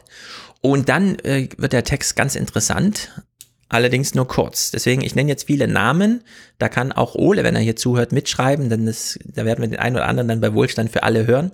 Mhm. Also es geht, Noah Smith zählt auf, wo sich ähm, Biden und sein Team die Inspirationen hergeholt haben. Dafür die Innovationen und Forschung ins Zentrum zu stellen und danach so umzuverteilen, dass man sich den zweiten Bereich dann leisten kann, also diese Querfinanzierung zu machen. Und das ist nicht einfach nur so aus dem äh, spontane Idee, sondern Paul Romer ist da ein Name, Nobelpreis 2018 für genau dieses Prinzip. Im Kern so ein starkes, innovatives Element und dann äh, sozusagen Trickle seitwärts äh, daraus zu bauen. Nicholas Bloom, Charles Jones, John van Reenen, Daniel Gross, Bavent, Sampant, Jonathan Gruber, Simon Johnson. Das sind so die er hier nennt. Die Liste ist lang. Also es gibt da ausführliche mhm. Literatur, wo man das nachlesen kann. Dann auch ein großer Kern ist ja, dass Biden einfach den Familien und mit ähm, Bewohnern Geld gibt. Also da kommt einfach die Post und steckt dir für eine Familie mit drei Kindern 10.000 Dollar Scheck im Briefkasten. So ist es jetzt geschehen. Ne? Und wo kommt die Idee eigentlich her? Das sind Hillary Hones, und da kann man immer lesen, jetzt kommen vor allem die Frauen. Ne? Jetzt kommen die Frauen, die hier genannt werden, die Wirtschaftswissenschaftlerinnen.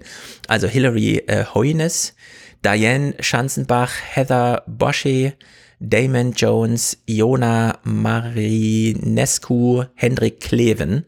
Das sind so Namen, wo man mhm. das nachlesen kann. Und dann, und da wird er gar nicht, geht er gar nicht namentlich ins Detail. Äh, dass sich Umweltschutz langfristig auszahlt, ist noch ein ganz großer Punkt.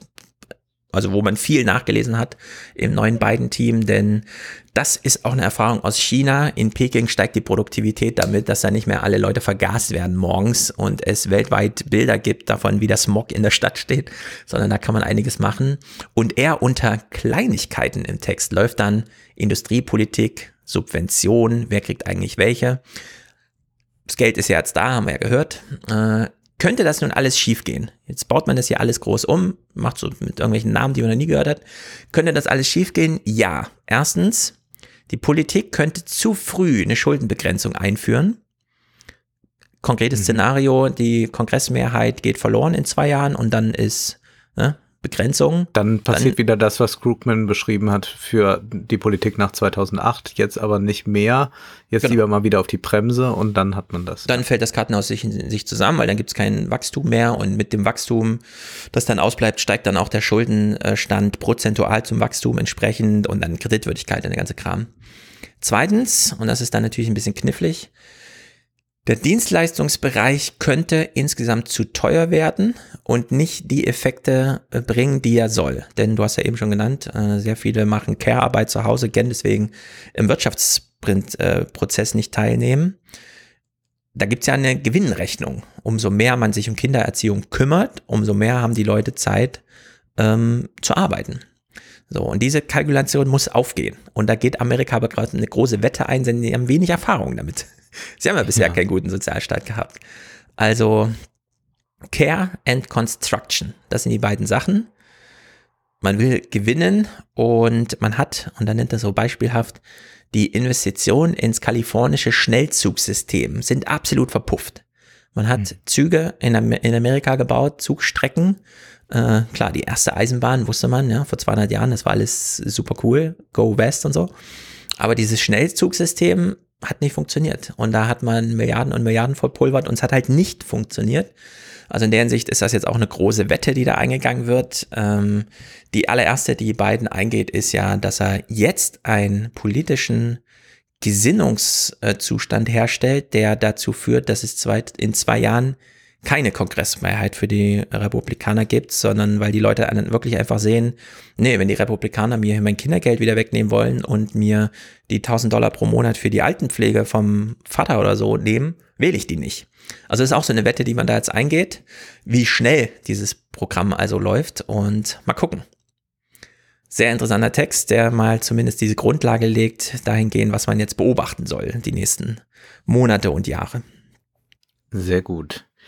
Ich würde einen kleinen Exkurs machen in die Zeit des Nationalsozialismus. Und zwar hat sich Johann Chapoutot damit beschäftigt, aber es ist nicht irgendein Buch über die NS-Zeit, sondern der Historiker aus Frankreich hat sich gedacht, ich schaue mir mal an, wie war denn eigentlich das so organisiert beim Militär in der Verwaltung in Deutschland. Und zunächst einmal hätte man hier jetzt das Bild straffe Hierarchie, alles läuft nach dem Prinzip zack, zack.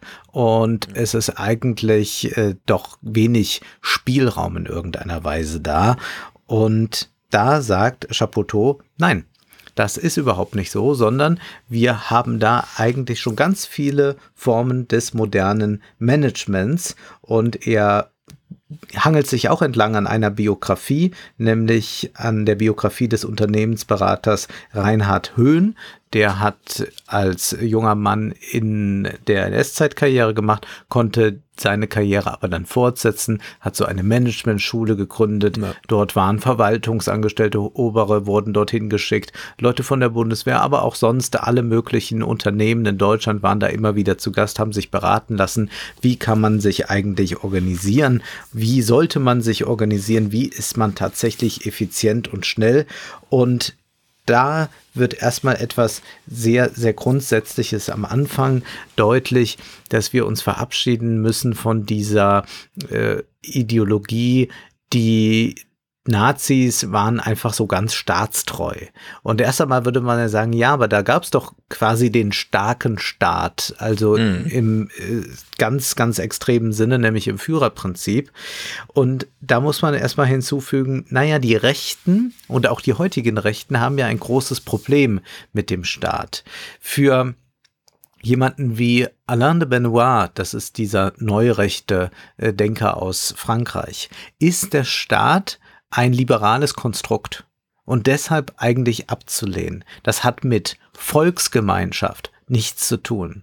Mhm. Auch bei vielen Nazis war der Staat als ein liberales Konstrukt verschrien und zum einen als etwas Jüdisches, als etwas, äh, wo das Recht über allem steht, also nicht das Blut, sondern das Recht, und auch etwas sehr Französisches angesehen. Also die französische Bürokratie, die ist tatsächlich sehr hierarchisch aufgebaut, aber man hat äh, die äh, deutsche äh, Staatsidee doch ganz anders gesehen, nämlich man hat da immer gesagt, ja, das ist alles schwerfällig in den Verwaltungen und es gibt äh, eine große Lähmung und man muss das doch mal jetzt äh, lösen von all der Bürokratie.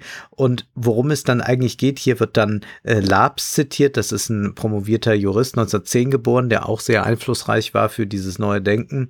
Deutsches Verwaltungsprinzip ist hingegen, dass zwar eine straffe Regierungsführung in den Händen der zentralen und sonstigen höheren Behörden liegt, das Schwergewicht der Verwaltung sich jedoch unter Gewährung eines möglichst großen Spielraums für die Entschlusskraft der Einzelpersönlichkeiten in den unteren Behörden befindet. Das heißt, wir haben zwar diese Hierarchie, aber innerhalb der Hierarchie gibt es dann Spielräume für die einzelnen Gestalten, die dort frei agieren. Sie sind zwar ausgerichtet auf gewisse Zielvorgaben, zum Beispiel auch bei der äh, Vernichtung äh, der Juden, sind aber in der Art, wie sie die gestalten, dann sehr frei und das wurde dann beschrieben als, das ist die germanische Freiheit. Also so frei wie die Germanen waren, ja. die sich jetzt nicht dem Recht unterwerfen, so müssen wir auch das Management denken. Und dann fragt Chapoteau auch einfach mal, ja, wer war denn eigentlich zuständig?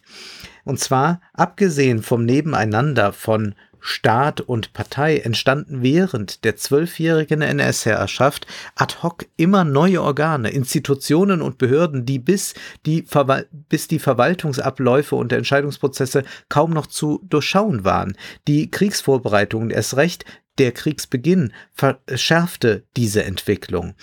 Wer war in Deutschland für die Wirtschaftsplanung zuständig? Die Reichskanzlei, die seit dem Ermächtigungsgesetz vom 24. März 1933 nahezu unbeschränkte Vollmacht besaß, das Wirtschaftsministerium, die Reichsbank, die Partei oder die Vierjahresplanbehörde, die 1936 gegründet und von Hermann Göring geleitet wurde, der zugleich Reichstagspräsident, Reichsluftfahrtminister, Reichsjägermeister, preußischer Innenminister und Oberbefehlshaber der Luftwaffe war, um nur einige seiner illustren Titel zu nennen, und wer war, nachdem der Krieg begonnen hatte, für die eroberten Gebiete in Polen und dann im Großraum des Ostens zuständig? Die Wehrmacht, die Verantwortlichen von Polizei und SS, das von Alfred Rosenberg geleitete Reichsministerium für die besetzten Ostgebiete, das Ministerium für Ernährung und Landwirtschaft, das für die Versorgung des Reichs verantwortlich war,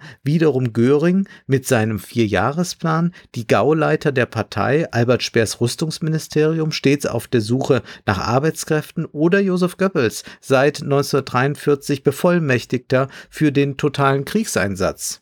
Also es gab permanente Kompetenzstreitigkeiten und damit hat man nicht nur äh, für ein effizientes Handeln sorgen wollte, sondern auch für permanente Kämpfe untereinander, so dass man eine äh, ständige Dynamik hatte und eine hohe Fluktuation.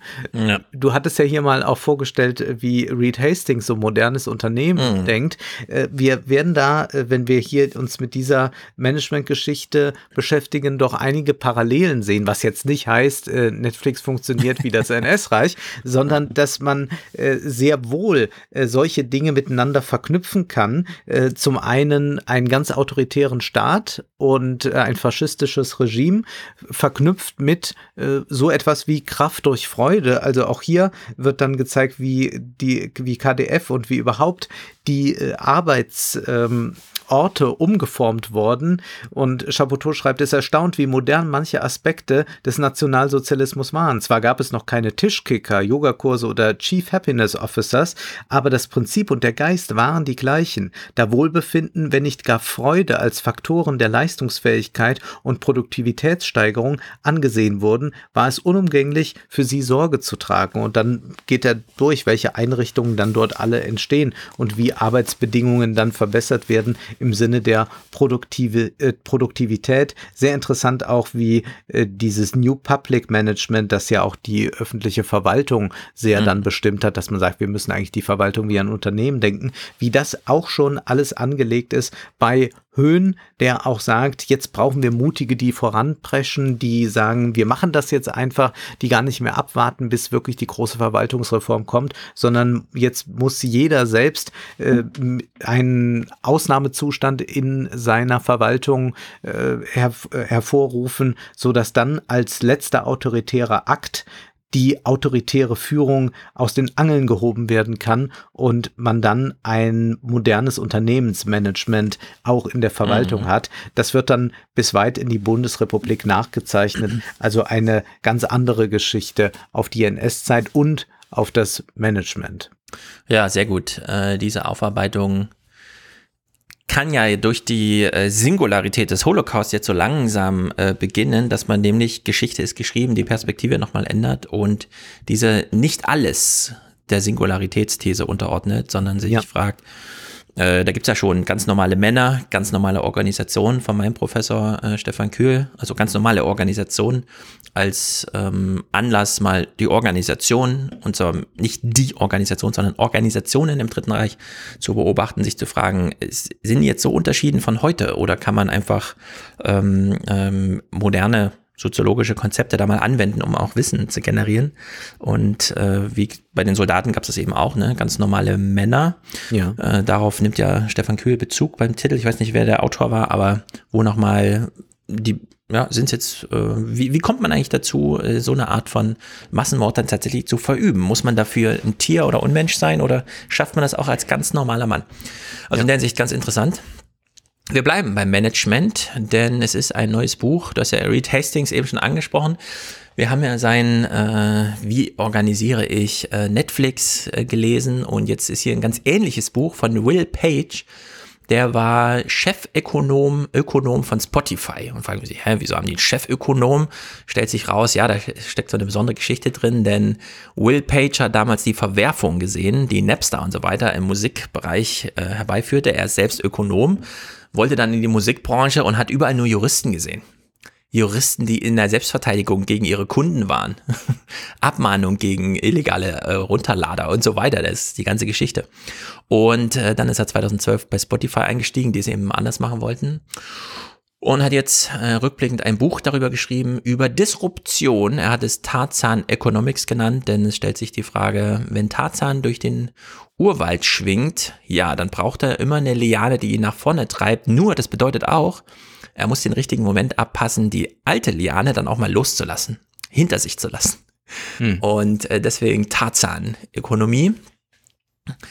Also, das Ziel, was die Musikbranche insgesamt hatte, war, von der Liane, wir verkaufen hier CDs und er beschreibt später die Arroganz der Musikbranche, die CDs gar nicht mehr einzeln, sondern nur noch in Gewicht abgerechnet hat. Also die wussten, äh, Bon Jovi macht ein Live-Album und dann wurde in die Bilanz geschrieben, wie viel Tonnen man davon verkauft hat. Wer rechnet schon in einzelnen CDs oder ja. in einzelnen Liedern? Wir rechnen natürlich in Tonnen. Und wir wissen, wie heute Musik verkauft wird. Jeder einzelne Titel hat ein Preisschild dran. Und wenn wir Play drücken, läuft der Ticker. Und wenn wir vor 30 Sekunden abbrechen, wird es nicht abgerechnet. Also jetzt wird jedes einzelne Lied abgerechnet. Und das ist doch ein gewaltiger äh, Umschwung, der da stattfand, der natürlich auf die Disruption äh, zurückging. Und die Musikindustrie muss also umgestellt werden von Verkauf von Produkten auf Verkauf von Konsum oder Abrechnung von Konsum. Aus Produkt, äh, man kauft eine CD, wurde ein Service, man hat einfach verfügbare Musik überall was zum Beispiel bedeutete, äh, die Herausforderung für Spotify war, äh, Kundenbindung darüber herzustellen, dass man auf Musikalben die Killer von dem Filler unterscheidet. Also welche Titel sind nur da, um aufzufüllen, die 70 Die Minuten CD? B-Seite, wie wir früher bei der Platte sagen. genau. Und was sind hier eigentlich die Killer? Ja, also man musste auch vom Album richtig ablassen. Es wurde nicht nur das Album als haptisches, das ist die Platte, äh, sondern auch das Prinzip. Record musste einfach hinter sich gelassen werden. Äh, die Lieder selbst haben sich krass verändert.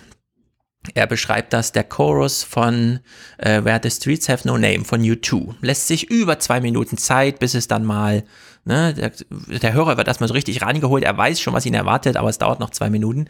Das ist natürlich heute anders. Ähm, was Ja, bedeutet? Dieses ganz bekannte Lied von äh, Lil Nas X, das ist ja das, was erfol äh, das erfolgreichste war, ich glaube 2019. Dieses Lied ist ja mal gerade zwei Minuten und zehn Sekunden lang. Genau. Als ich das zum ersten Mal hörte, äh, also das bei YouTube suchte, weil ich das mitbekam, dass das so erfolgreich ist, habe ich gedacht, ja, wieso haben die denn nur eine gekürzte Fassung von dem Lied? Mir war gar nicht bewusst, dass das ein Lied ist, das so kurz ist. Genau, mit dem Wandel äh, wurden die über fünf Minuten langen Lieder äh, unter vier Minuten lang. Äh, und er hat es natürlich dann übertrie- übertrieben noch in unter drei gemacht. Die Musikindustrie musste also von einem Show-Business umgestellt werden auf eine Business of Shows. Klingt erst so ein bisschen, hm, aber äh, trifft es ganz gut. Denn äh, dieses große Show-Business, wo man einfach sagt, wir gestalten, werfen es hin und dann wird es schon konsumiert, weil es gibt ja nicht viel anderes. Nee, ab jetzt standen die Shows im Mittelpunkt und das Business dieser Shows musste neu gestaltet werden.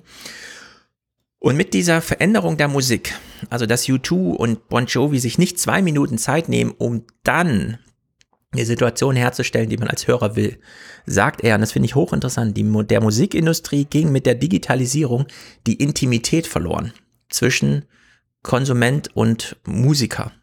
Äh, denn die Bindung ist heute sehr viel flüchtiger. David Bowie hatte hier ein ganz interessantes Zitat, hat es ja 2002 schon in so einem berühmten BBC-Interview vorweggenommen. Musik wird wie fließendes Wasser. Always there, no, äh, no need to care. Sie wird immer da sein, wir müssen uns nicht mehr drum kümmern. Und ehrlich gesagt, das steht nicht im Buch, aber das kann man zum Beispiel bei dir. Du sitzt immer vor so einer Bücherwand. Sehr viele Leute sitzen heute in dieser Pandemie immer vor Bücherwänden. Diese Bücherwand hat, äh, kostet viel. Denn jedes Buch hat ja im Laden mal Geld gekostet. Und wenn du dieses Bücherregal jetzt umstellst auf, äh, abgerechnet wird nur noch, was verkonsumiert wird, schrumpfen alle Bücherregale der Welt auf äh, einen Cent zusammen.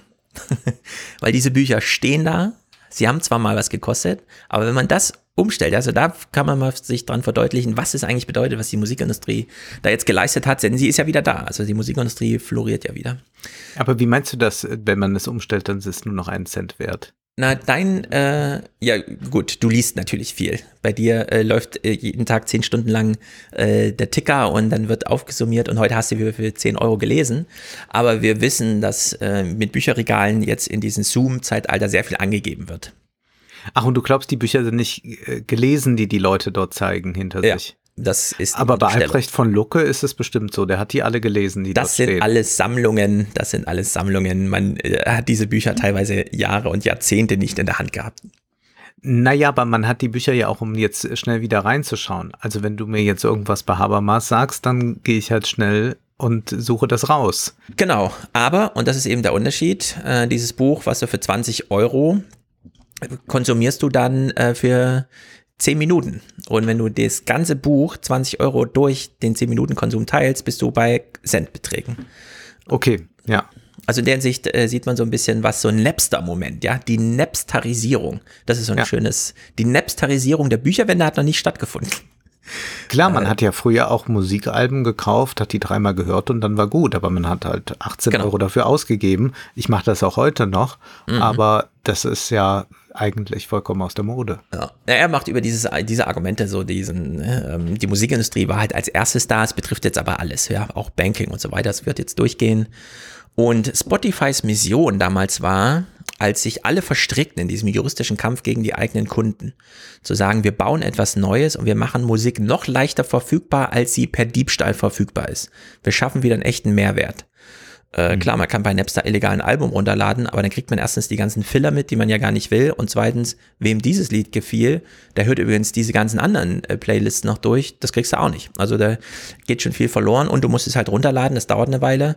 Bei Spotify ist garantiert, dass nach, äh, wo habe ich die Zahl? Also nach einer, ich komme gleich drauf, nach einer gewissen Millis 285 Millisekunden nach dem Klick geht der Titel los. Da wird Ja. am Anfang die erste Sekunde schon mal vorgeladen und abgespielt und danach wird der Rest geladen. Das ist technisch sehr Und du aufwendig, weißt, aber die ersten 30 Sekunden, die müssen gehört werden. Das ist entscheidend, um damit Genau. Geld zu verdienen. das sind 30 Und Sekunden. ne? es gab ja diese Arte-Doku, die man auch bei YouTube jetzt noch sehen kann, äh, Mhm. darüber, wie auch Fans jetzt so ein Engagement zeigen, äh, ihre Band zu unterstützen. Also diese äh, koreanischen äh, Boygroups zum Beispiel, die haben dann Hardcore-Fans auch in Deutschland sitzen, die den ganzen Nachmittag da sitzen und immer die Lieder 30 Minuten, äh, 30 Sekunden abspielen, um die dann damit zu unterstützen. Also das ist eine moderne Form des Phantoms. Es ist ja grausam, weil immer die Spitze des Meister auch Ja. verdient. Das ist ja das extrem ungerechte System bei Spotify. Das ist die Gamifizierung, die da Einzug erhält. Da ist natürlich auch so ein Ermächtigungsgedanke auf Seiten des Publikums Ja. dabei, ne? dass man jetzt hier wieder und so. Wir wissen ja noch, wie es damals bei Take That gegen äh, East 17 und so weiter zuging. Ja. Naja, also Spotifys Mission ist klar, Musik wieder leichter verfügbar machen, leichter als äh, Diebstahl und so wie sich der Text mal von der Schreibmaschine emanzipiert hat, musste sich dann auch die Musik vom Tonträger äh, emanzipieren, was zu einem sehr guten Kapitel über die Arroganz der Musikindustrie damals äh, führt, denn der Grund, weshalb die Musikindustrie ihr Business damals so gamen konnte, war natürlich die absolute Kontrolle über den Markt. Äh, Copyright, absolutes Heiligtum, ja.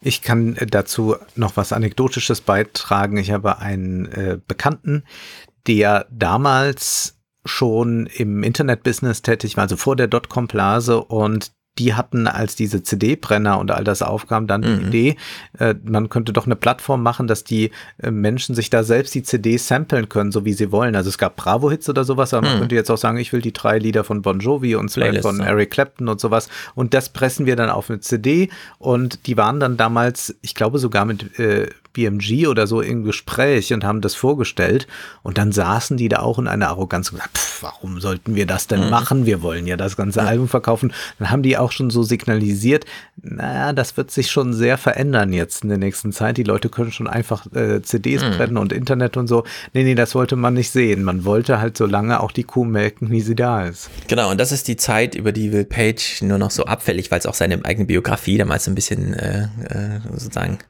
äh, betroffen hat. Äh, das war die, also das Internet kommt und es war eine sehr schlechte Zeit fürs Musikbusiness und eine sehr gute Zeit für Juristen. Irgendwann saßen in diesen ganzen Unternehmen nur noch Juristen, die sich gegen ihre Kunden verteidigt haben. Und äh, die Musikindustrie dachte bis dahin immer, wir wissen genau, was das Publikum will. Und dann haben, wurden sie da richtig kalt erwischt, wie wir ja heute wissen. Und ganz interessant ist, wie er schreibt, wenn Musik illegal gut lief, saß das gleiche Verlagsunternehmen da und hat zum einen die Juristen losgeschickt, um den illegalen Vertrieb zu unterbinden und auf der anderen Seite des Gebäudes saß die Marketingabteilung und hat das Nutzerverhalten ausgewertet. Weil ne, Sachen, die illegal gut liefen, laufen natürlich auch legal gut. Da kann man ja dann Konzerte drum stricken und so weiter. Man sieht dann, ah, das sind die neuen Stars, darauf wird jetzt abgefahren. Nur diese beiden Unternehmensabteilungen haben niemals miteinander kommuniziert. Die hätten ja auch gemeinsam schon mal, ne, äh, Juristen und Marketingabteilungen und dann holen sich einen Techie dazu und so weiter. Aber nee, gab es nie Verbindung. Und das war dann ähm, Spotifys ähm, sozusagen Einfallstor. Denn das Copying konnten sie nicht begrenzen. Sie wussten, die Leute hören Musik. Wenn wir es nicht bieten, dann hören sie es woanders. Nur wir können natürlich wieder Mautstationen aufstellen. Also wir können es attraktiver machen, tatsächlich zu bezahlen für einen kleinen Preis und so weiter. Dann, äh, und das war die Hartnäckigkeit von Spotify, die du eben schon beschrieben hast, Spotify war es immer ganz wichtig, zuerst das digitale Rechte-Management zu klären und danach mit Spotify als Produkt auf den Markt zu gehen und nicht zu sagen, wir haben das hier schon mal und liebe äh, Verlage, wollt ihr jetzt mitmachen, sondern nee, die sind zuerst einfach dahingegangen, haben da an die Türen geklopft und so weiter. Und als sie die Verträge hatten, sind sie plötzlich, und dann, weil sie wussten, das ist so überzeugend für den Markt, die steigen dann da groß ein. Und es hat ja auch ganz gut funktioniert. Und äh, der Will Page verrechnet hier mal kurz miteinander diese Argumente, die jetzt immer kommen. Wenn ein Lied im Radio läuft, äh, dann hat man ja wohl einen Mega-Hit, aber die BBC zahlt für eine Sendung, in der neue Musik vorgestellt wird, wenn die Musik da gespielt wird, nur 150 Pfund für mhm. 8 Millionen Streams. So viele Leute hören nämlich zu. Würde man das in Spotify umrechnen, wären das 40.000 Pfund. Also das ist so sein Standardargument. Das hat auch bei ah, David ja. Milwegens im Podcast nochmal rausgeholt. Ne? Also wenn man die Radio äh, umrechnet, dann bezahlt das Radio viel weniger, als ähm, man äh, für das Hören bei Spotify bekommt. Ja, es sind die Tonträger, die wegfallen, die viel Geld gebracht haben. Genau. Die Radiobeiträge ja. sind nicht so hoch. Ja, also Tantiemen sind, halt immer noch ein bisschen äh, dann da, aber nicht mehr, um wirklich reich zu werden. Und das ist ja dann für die Altstars immer noch ganz gut, wenn sie dann über das Radio diese Tantiemen bekommen, denn mhm. Platten verkaufen die nicht mehr. Ja. Äh, also diese, solche Leute wie äh, Gottlieb Wendehals, ne, hier fliegen gleich die Löcher aus dem Käse oder so, der erzählte das mal kurz vor seinem Tod der ja. Bildzeitung nochmal, dass er dann doch so 3.000, 4.000 Euro im Monat noch GEMA bekommen hat, hm. weil das dann im Radio hin und wieder gespielt wird oder bei Veranstaltungen, wo es auch gemeldet ja. werden muss. Aber es geht ja niemand mehr in ein Geschäft und sagt, ich hätte gerne eine Platte von Gottlieb Wendehals. Genau, nichts im Vergleich zu 10 Euro auf dem Ladentisch für, dass dann eine Person dreimal so ein Album hört. Naja, es hat jedenfalls die Musik sehr verändert. Das ist ein ganz interessantes Kapitel. Bon Jovi, Living on a Prayer. Langer Aufbau dieser wirklich intimen Beziehung, bis sich dann Musiker und Konsument gemeinsam emotional entladen und äh, laut zu Hause mitgesungen wird. Die Länge der Lieder ist geschrumpft. Das ist nur noch so ein Karaoke-Moment und den man abzielt, kennt man auch von Casting-Shows. Ja, die Stimme mhm. hört man drei Sekunden und dann wird entschieden, ist es jetzt gut oder nicht und dann wird geboot oder. Äh, Selbst bei den großen Motto-Shows, die die dann haben, ja, bei Deutschland sucht den Superstars, die Lieder sind in aller Regel werden die nur gekürzt aufgeführt. Mhm, genau, die werden. Ja, das ist auch die großen Arien, wenn dann mal jemand klassisch singt, dann wird direkt die Pointe gesungen. Da kommen nicht erst vier Minuten irgendwas, sondern ja. äh, kennt man ja. Naja, die Spotify-Songs müssen schnell spielen, sie dürfen nicht zu lang sein und damit hat Spotify Erfolg, wenn auch auf Kosten der Intimität. Man skippt dann doch schnell durch, mm, um äh, auf 341 Millionen digitale Käufer zu kommen, hat Spotify 20 Jahre oder die Musikbranche allgemein 20 Jahre vor allem für Spotify arbeiten müssen. Ja, also nach 20 Jahren war die Marke von 341 Millionen Käufern dann äh, erreicht. Mm, Fortnite hat in drei Jahren 315 Millionen zahlende Kunden gewonnen. Kann man mal gucken. Mhm. Äh, Gaming-Branche, ne? Während man Musik weniger als zwei Stunden am Tag hört, durchschnittlich, verbringt man mit Gaming, zum Beispiel Animal Crossing wird hier genannt, acht Stunden am Tag. Also hier sieht man auch, wie sich die Gewichte so verschieben und dass Musik, deswegen dieses Intimitätsargument, nebensächlich ist für sehr viele. Also häufig ist das wirklich einfach nur Dudelei nebenher und es kommen eine Million neue Songs im Monat, also 55.000 am Tag. Sehr ausführliche Kapitel zum Thema Longtail und so weiter, das Spotify beides abdeckt. Ja, hier kannst du hören, was alle hören, aber eben auch mega langer Longtail. Dann dieses, äh, der Kunde entscheidet. Ja, das ist auch ein ganz wichtiges Ding in dem Buch. Und dann kommt er auf die Creator zu sprechen, also einfach Musikproduzenten. Da redet er viel über Radiohead. Die hatten ja sechs Alben, ein großes Label und so weiter. Und dann waren sie plötzlich frei. Dann haben sie überlegt, was machen sie nun? Dann haben sie ja diesen Aufschlag gemacht, dass sie ein Album einfach verschenken. Man konnte sich eine ZIP-Datei runterladen, aber eben auch auf der, an der gleichen Stelle bezahlen, wenn man wollte. Hat natürlich einen riesigen Marketing-Effekt mit sich geführt und so weiter. Aber um äh, zwei Milliarden Dollar wirklich an die Künstler auszuzahlen, hat die Musikindustrie zwölf Jahre gebraucht. Patreon schafft es in sieben. Also auch da, äh, klar, die haben früher angefangen und so weiter, aber da ähm, äh, Musik also so richtig bezahlen für Musik läuft irgendwie nicht so richtig, ja. Man bezahlt lieber für irgendwelche Newsletter, sonst irgendwas, YouTube-Videos. Äh, da hat Patreon jedenfalls den Markt äh, gut aufgerollt. Und was ich super interessant finde, Spotify hat jetzt die Intimität wiedergefunden zwischen Produzenten und Konsumenten. Allerdings nicht in der Musik, sondern beim Podcast. Das ist seine große ah, These. Beim ja. Podcast, diese Longform und so weiter, da kommt die Intimität wieder zurück, die die Musikindustrie lange hatte und dann verloren ging. Also das ist ein ganz interessanter Punkt. Und dann hat er noch ein ausführliches Kapitel über die Copyright-Eintreiberorganisation, also Verwertungs- und Vertretungsgesellschaften und macht auch noch ein ganz albernes Argument über Monopole, indem er nämlich sagt, und wir wissen jetzt Spotify, ne? es geht um Spotify. Ja. Er sagt, äh, Kartellwächter sind ja dann besonders froh, wenn in der Kundschaft hohe Fluktuation ist. Also der Strommarkt funktioniert gut, wenn sich Leute jeden, jedes Jahr im Januar überlegen, wo kaufe ich mir denn eigentlich dieses Jahr meinen Strom? Mein Vertrag läuft aus, also gucke ich mir den Markt an und so weiter. Und äh, jetzt macht er das Argument, man könnte ja auch sagen, äh, da wo Menschen nicht besonders häufig den Anbieter wechseln, funktioniert es auch besonders gut, weil die Leute ja sehr zufrieden sind. Also es ist sein so, Pro-Argument ja. für das Monopol ja. Spotify. so ein bisschen albern. Na gut, lassen wir ihm das durchgehen. Äh, der Tenor am Ende des Buches, und das ist auch der Management-Hinweis, ist Daten, Daten, Daten. Und nicht im Sinne von Big Data und so weiter, das sagt er auch. Bei der Musikindustrie musste man sich genau anschauen, um was es geht. Da konnte man nicht einfach Big Data Algorithmen, sondern da musste auch Gespür für die Musik eine Rolle spielen. Man musste das immer gewichten und bewerten. Man hat ja heute auch Spotify-Playlists, die tatsächlich von Menschen kuratiert werden, die sich mit Musik auskennen. Äh, YouTube hat ja das, äh, hat ja die Erfahrung auch gemacht, dass man Leuten, denen ein Video gefällt, nicht einfach ein anderes Video zum gleichen Thema nur von jemand anders, sondern es kommt so auf Prinzipien ähm, der Herstellung äh, des Modus, in dem man sich da befindet. Es ist nicht nur die Themen oder die gewählten Instrumente, sondern Musik ist ein bisschen, da kommt es ein bisschen auf raffiniertere Sachen an, aber trotzdem Daten, Daten, Daten. Also in der Hinsicht ist das äh, dann am Ende, also ein interessantes Buch zu den ökonomischen Fakten rund um Spotify, aber am Ende ist es dann doch so ein Management-Lehre-Buch, das nochmal auf Daten, Daten, Daten und Monopole sind gar nicht so schlimm abstellt. Aber das ja. kann man ihm mal durchgehen lassen.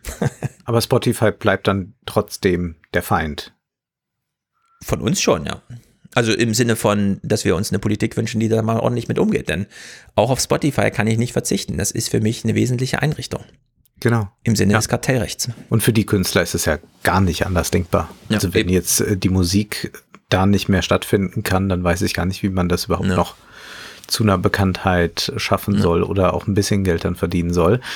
Denn du hast es ja angesprochen, das Userverhalten ist ja doch eines, das sich immer mehr verändert. Und zwar gibt es da eine neue Studie von Deloitte und die hat sich mit dem Mediumkonsum befasst und fragt sich, ob sich da irgendetwas getan hat in der letzten Zeit. Und die sagen ganz deutlich ja. Also die Menschen konsumieren kostenpflichtige und kostenlose Optionen, Musik, Videostreaming, all das. Und da würde man erstmal glauben, das ist ja schon seit einigen Jahren so und vielleicht gibt es ja nur geringe Veränderungen. Nein, sagen die, es gibt eine nächste Welle der Disruption und die geht von der Generation Z aus.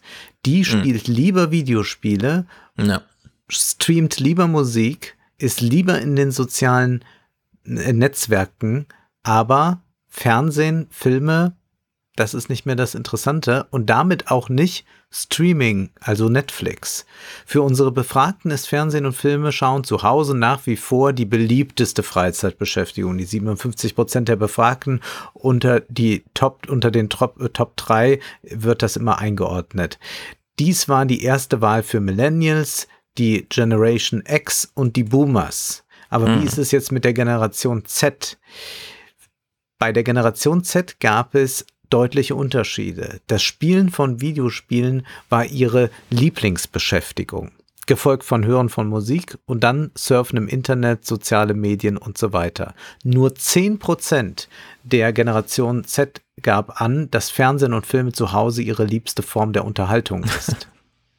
Nur 10 Prozent. Ja. Also da hat Netflix bald ein großes Problem, Amazon Prime auch. In der Tat könnte man die Generation Z als Early Adopters betrachten, die das Verhalten der Millennials und der Generation X beeinflussen und möglicherweise auch die jüngeren Generationen, die folgen. Davon gehe ich mal fest aus, dass also die, Vol die Generation ja, danach ja. das macht. Ich glaube aber auch, dass die Generation Z tatsächlich schon die Millennials sehr stark jetzt wieder beeinflusst. Man will ja auch nicht zum alten Eisen gehören, verbringt deshalb auch mehr Zeit plötzlich auf TikTok, äh, sagt, ach, da kann ich mich ja auch prima informieren, all das reicht doch dicke aus und da gibt es dann auch sehr erschreckende Zahlen, weil wir hier so viel über Monopole sprechen und wer verwaltet da eigentlich? Wer ist da mhm. die Redaktion, an die ich mich wenden kann? 34 Prozent der US-Erwachsenen beziehen ihre Nachrichten regelmäßig über soziale Medien. In unserer Umfrage nannte die Hälfte der Generation Z soziale Medien als die Nummer eins über die sie am liebsten Nachrichten beziehen. Nur 12 Prozent wählten Nachrichten aus dem äh, Kabelfernsehen oder Ja. dem öffentlichen Fernsehen. Bei den Boomern ist es genau umgekehrt. 58 Prozent gaben an, dass sie Fernsehnachrichten konsumieren und nur 8 Prozent soziale Medien. Ich würde mal sagen, das ist dann vor allem auch Facebook und die entsprechenden Facebook-Gruppen. Aber ich gehe fest davon aus, dass äh, diese Generation Z, und das ist auch Tenor dieser Studie, nicht diesen Sprung macht, beziehungsweise sie wird nicht erwachsen in der Form, dass man sagt, naja, das war jetzt hier mein Medienkonsum der jungen Jahre, so wie man vielleicht früher sagte, na, ich habe dann Bravo gelesen und irgendwann liest man halt die Bravo nicht mehr, weil man Mhm. erwachsen geworden ist, sondern das wird weiter sich fortsetzen. Und wenn man sich auch die Marketingoffensiven von TikTok oder so ansieht, dann merkt man ja, dass die immer mehr auch ein älteres Publikum adressieren. Also mit älter meine ich jetzt Publikum über 30, das jetzt nicht zu der Generation Z gehört. Und ich vermute mal, dass äh, diese Generation Z nicht diesen natürlichen Sprung zum öffentlich-rechtlichen Fernsehen oder zur Zeitung und so weiter schaffen wird, sondern dass es noch viel extremer ist, sogar so weit, dass dann selbst die hippen Streaming-Plattformen wie Netflix erhebliche Probleme bekommen werden. Und ich frage mich dann auch, du hast es jetzt bei Spotify schon gesagt, was das für die Aufmerksamkeit bedeutet. Lieder dürfen nicht mehr so lang werden, die Intimität, das ist ja schön ausgedrückt, ist nicht mehr da. Ich würde sagen, es herrscht auch eine große Konzentrationsstörung, dass man sich gar nicht mehr zwei, drei Minuten auf was einlassen kann, bis es dann zu einem Refrain kommt. Die Frage ist auch, wie dann eigentlich filmische Inhalte noch konsumiert werden. Heute Morgen habe ich gesehen, bevor wir aufgenommen haben, dass jetzt auch äh, das Leben von Sophie Scholl nicht mehr als Spielfilm uns erzählt wird. Das gibt's ja, einen sehr guten Spielfilm dazu, sondern die HFF hat in Kooperation mit der ARD sich jetzt gedacht, unter dem Hashtag Ich bin Sophie Scholl, doch das bei Instagram äh, auszuschlachten. Und man macht jetzt so nette Insta-Stories. Hi, ich bin äh, äh, Sophie und ich äh, treffe jetzt dann auch gleich meinen Bruder. Und man versucht dort dann zu sensibilisieren für die Geschichte und bla bla, wie das dann alles so heißt. Man kann es sich vorstellen, aber da sieht man schon, äh, die Aufmerksamkeitsspanne ist also so kurz wie ein TikTok-Video und diese Studie, ja, verheißt so kulturpessimistisch äußere ich mich hier nichts Gutes. Aber würdest du nicht auch sagen, äh, es gab zuletzt zu viele Serien, man hat den Überblick verloren und es war auch alles nur noch so Mittelklasse und man weiß gar nicht mehr, Ja. was gucken eigentlich die anderen und finden gut und so. Ja, also es gab es- gar keinen Common Ground mehr irgendwie für Nein, es gibt eine, eine totale Content-Überproduktion Ja. und das wird ja immer noch mehr. Also äh, das führt ja jetzt nicht dazu, dass man sagt, wir reduzieren jetzt mal wieder, sondern äh, gerade solche Situationen und solche Prognosen sorgen dafür, dass Mhm. man jetzt besonders aktivistisch plötzlich wird und sagt, wir brauchen noch 100 Serien mehr, damit Ja. alle dabei bleiben. Und ich glaube, es wäre sehr gut, wenn man wieder das Ganze ein bisschen ähm, einhegen würde, wenn man sagen würde, weniger ist mehr. Und ich bin ja ohnehin jemand, der sehr skeptisch diesen Serien gegenüber steht, weil das Zeitfresser sind und dann sind es oft nur Sachen, die nebenbei konsumiert wird, werden. Also von daher wäre das eigentlich sehr sinnvoll, jetzt so eine große Offensive zu fahren. Der Spielfilm, der 90 oder 120 Minuten dauert, der muss wieder in den Fokus gerückt werden. Das lassen wir dir natürlich durchgehen. Ich will dagegen halten und sagen, mich wundert, dass die äh, Rocket Beanisierung von Netflix noch nicht stattfand. Also, dass sie das, diesen Charakter Leuten ins Wohnzimmer schauen, während sie irgendwas Albernes machen. Ein bisschen aufgestylt. Das hatten wir jetzt mit diesem LOL bei Amazon mal gesehen. Die haben das gewagt, Ja. dieses Last One Laughing da zu machen. Aber das fehlt mir eigentlich noch als Programm. Na, nein, nein, nein, nein. Also äh, die Rocket Beans machen ja Sendungen, richtig? Was Mhm. aber, glaube ich, äh, ja, was anderes ist es jetzt so dieses Streaming-Ding, dass man dort Leuten stundenlang zuguckt, die eigentlich nichts Besonderes machen, äh, die jetzt nicht ein großes Unterhaltungsprogramm machen und die nicht Gaming machen, sondern einfach nur ein bisschen reden. Also man kann ja diese ganzen äh, Zusammenschnitte sich von Rezo zum Beispiel ansehen bei YouTube. Mhm. Ja, genau, aber da das fragt man nicht. sich ja schon, was soll das? Du würdest schon noch so ein bisschen Sendung äh, sagen. Ne, ich meine schon diese äh, Rocket Beans, man sitzt zusammen und, macht redet Sendung. und macht Aber Sendung. man macht eigentlich Sendung. Also nicht dieses, Ja. wir gucken zu wie und so, sondern Genau, das, das ist schon ja geplant. Bei Rocket und so. Beans eher so, wie wir das früher auch von MTV und Viva äh, kannten. Zum Beispiel. Ich weiß auch nicht, warum sie das machen. Jedenfalls hat Netflix, du hast es vielleicht mitbekommen, ja auch gerade einen Shitstorm am Hals, beziehungsweise es gibt eine Petition gegen Netflix. Oh. Nämlich Netflix will eine Serie machen, eine Doku-Serie oder eine, eine regelmäßige Sendung über ein Hype-Haus. Ein Hype-Haus ist ja ein Haus, wo man äh, äh, junge, gut aussehende äh, Menschen zusammenbringt, die dann den ganzen Tag TikTok-Videos ja, produzieren. Sowas. Und das will man jetzt machen, also eine solche Hype-Haus-Serie. Und es gibt einen solchen Protest, dass man das auf Netflix auf keinen Fall sehen möchte, dass jetzt äh, Tausende Netflix gedroht haben, wenn ihr diese Sendung ausstrahlt, es gibt da so einen Trailer von, dann kündigen wir das Abo. So ein Quatsch, da muss Netflix jetzt hart bleiben. Das wollen wir hier nicht haben und ich äh, ja. unterstütze das natürlich sehr, ja, ja, klar, denn ich will das auch nicht haben. Aber das, da muss Netflix, das Experiment müssen sie wagen. Ja, das müssen sie natürlich wagen. aber ich äh, frage mich dann auch, äh, muss man jetzt auch noch da von diesen äh, Social Media Gesichtern belästigt werden? Immer sehr berechtigte Frage.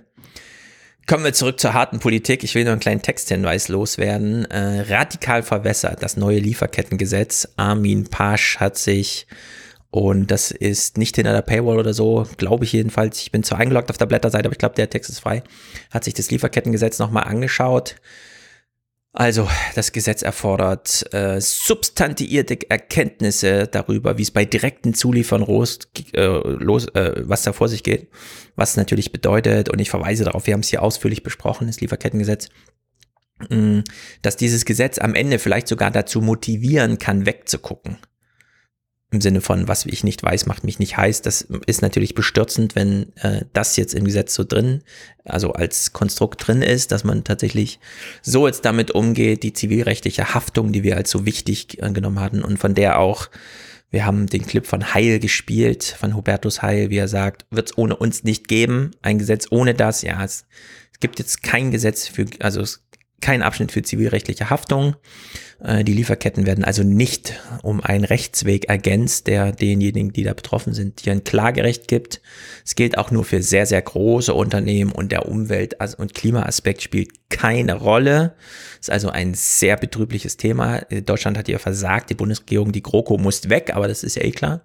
Im Finale des Textes wird aber nochmal darauf hingewiesen, dass die EU gerade an eigener Gesetzgebung arbeitet die dann automatisch das deutsche Gesetz entsprechend ergänzt um diese Fehlstellen. Aber Business Europe, der große Lobbyverband, hält dagegen und möchte das verhindern. Also da tobt jetzt ein großer Krieg. Was soll man machen? Ja, man kann jetzt nur die Daumen drücken. Das ist irgendwie mal, und Merkel muss weg. Das soll im Grunde die Aussage sein. Merkel muss jetzt mal weg und Altmaier ganz besonders. Altmaier ist im Grunde der Bösewicht.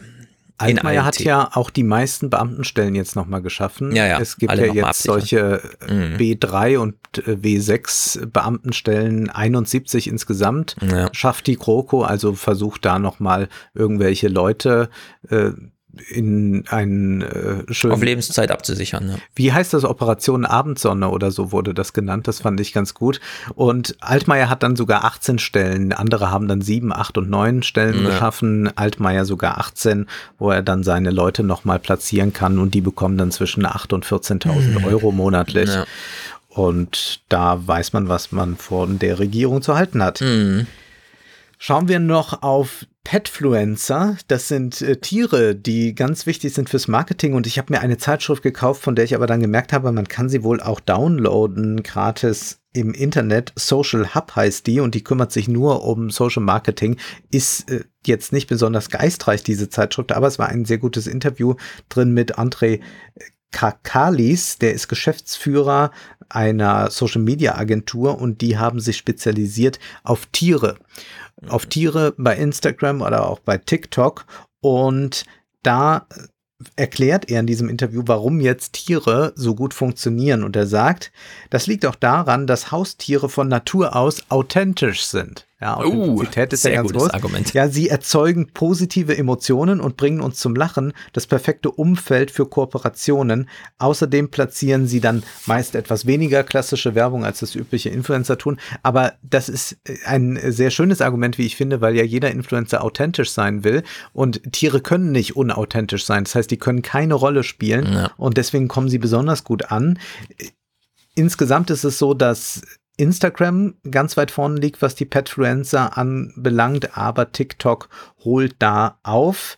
Die meisten Accounts sind Dogfluencer mit fünf bis sechsstelligen Followerzahlen wir haben ja schon mal über Karl Lagerfeld geredet, der hat ja äh, auch eine Katze zu mhm. einer Influencerin gemacht, nämlich äh, Choupette. Und es heißt da, äh, neu ist jetzt äh, daran, denn gefragt wird natürlich, man hat doch immer schon mal wieder Werbespots mit Tieren gehabt. Neu ist daran, sagte, dass man seine Marke nicht nur einfach mit irgendeinem Tier emotionalisiert, sondern auf dem Kanal eines Tieres stattfinden lassen kann, das nachweislich schon zehntausende Fans hat. Also das ist dann klassisch wie bei den Influencern. Alle Produkte rund ums Tier werden natürlich von Petfluencern beworben. Das leuchtet ein. Aber es geht auch darum, dass immer mehr Firmen begreifen, ach, wir können doch irgendwas mit einem Tier machen, weil Tiere sehen die Leute immer gerne, das muss gar nichts mit uns zu tun haben. Und so zählt er dann hier auf, also Schuhe, Outdoor-Kleidung, das ist noch bei Gassi gehen oder so klar, aber man setzt Tiere auch ein, um Storytelling einfach zu machen. Also es gibt dann eine Werbekampagne äh, von einem Hund, der einen, ich glaube, neuen BMW bewirbt und mhm. man macht dann da eine tolle Story draus und das kommt wahnsinnig gut an.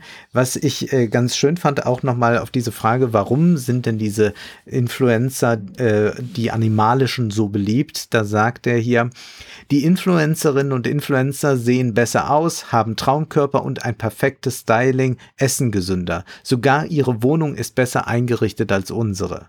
Und dann wundern wir uns, dass Instagram sich negativ auf die eigene Stimmung auswirkt. Gerade jüngere Nutzerinnen und Nutzer können Probleme mit dem Selbstwertgefühl bekommen. Petfluencer durchbrechen diese Mechanik, denn egal wie viel Cat- und Dog-Content ich mir anschaue, mit Tieren vergleiche ich mich nicht. Und deswegen haben die dann etwas sehr Positives äh, und diese Kampagnen kommen dann, sobald, soweit man Tierschutz und alles dann selbstverständlich einhält, kommen sehr viel besser an und haben auch weniger Shitstorm Potenzial. Mhm. Inzwischen gibt es da ganze Casting-Agenturen, Leute, die sich darauf spezialisiert haben. Es werden dann auch noch äh, Petfluencer-Kampagnen vorgestellt.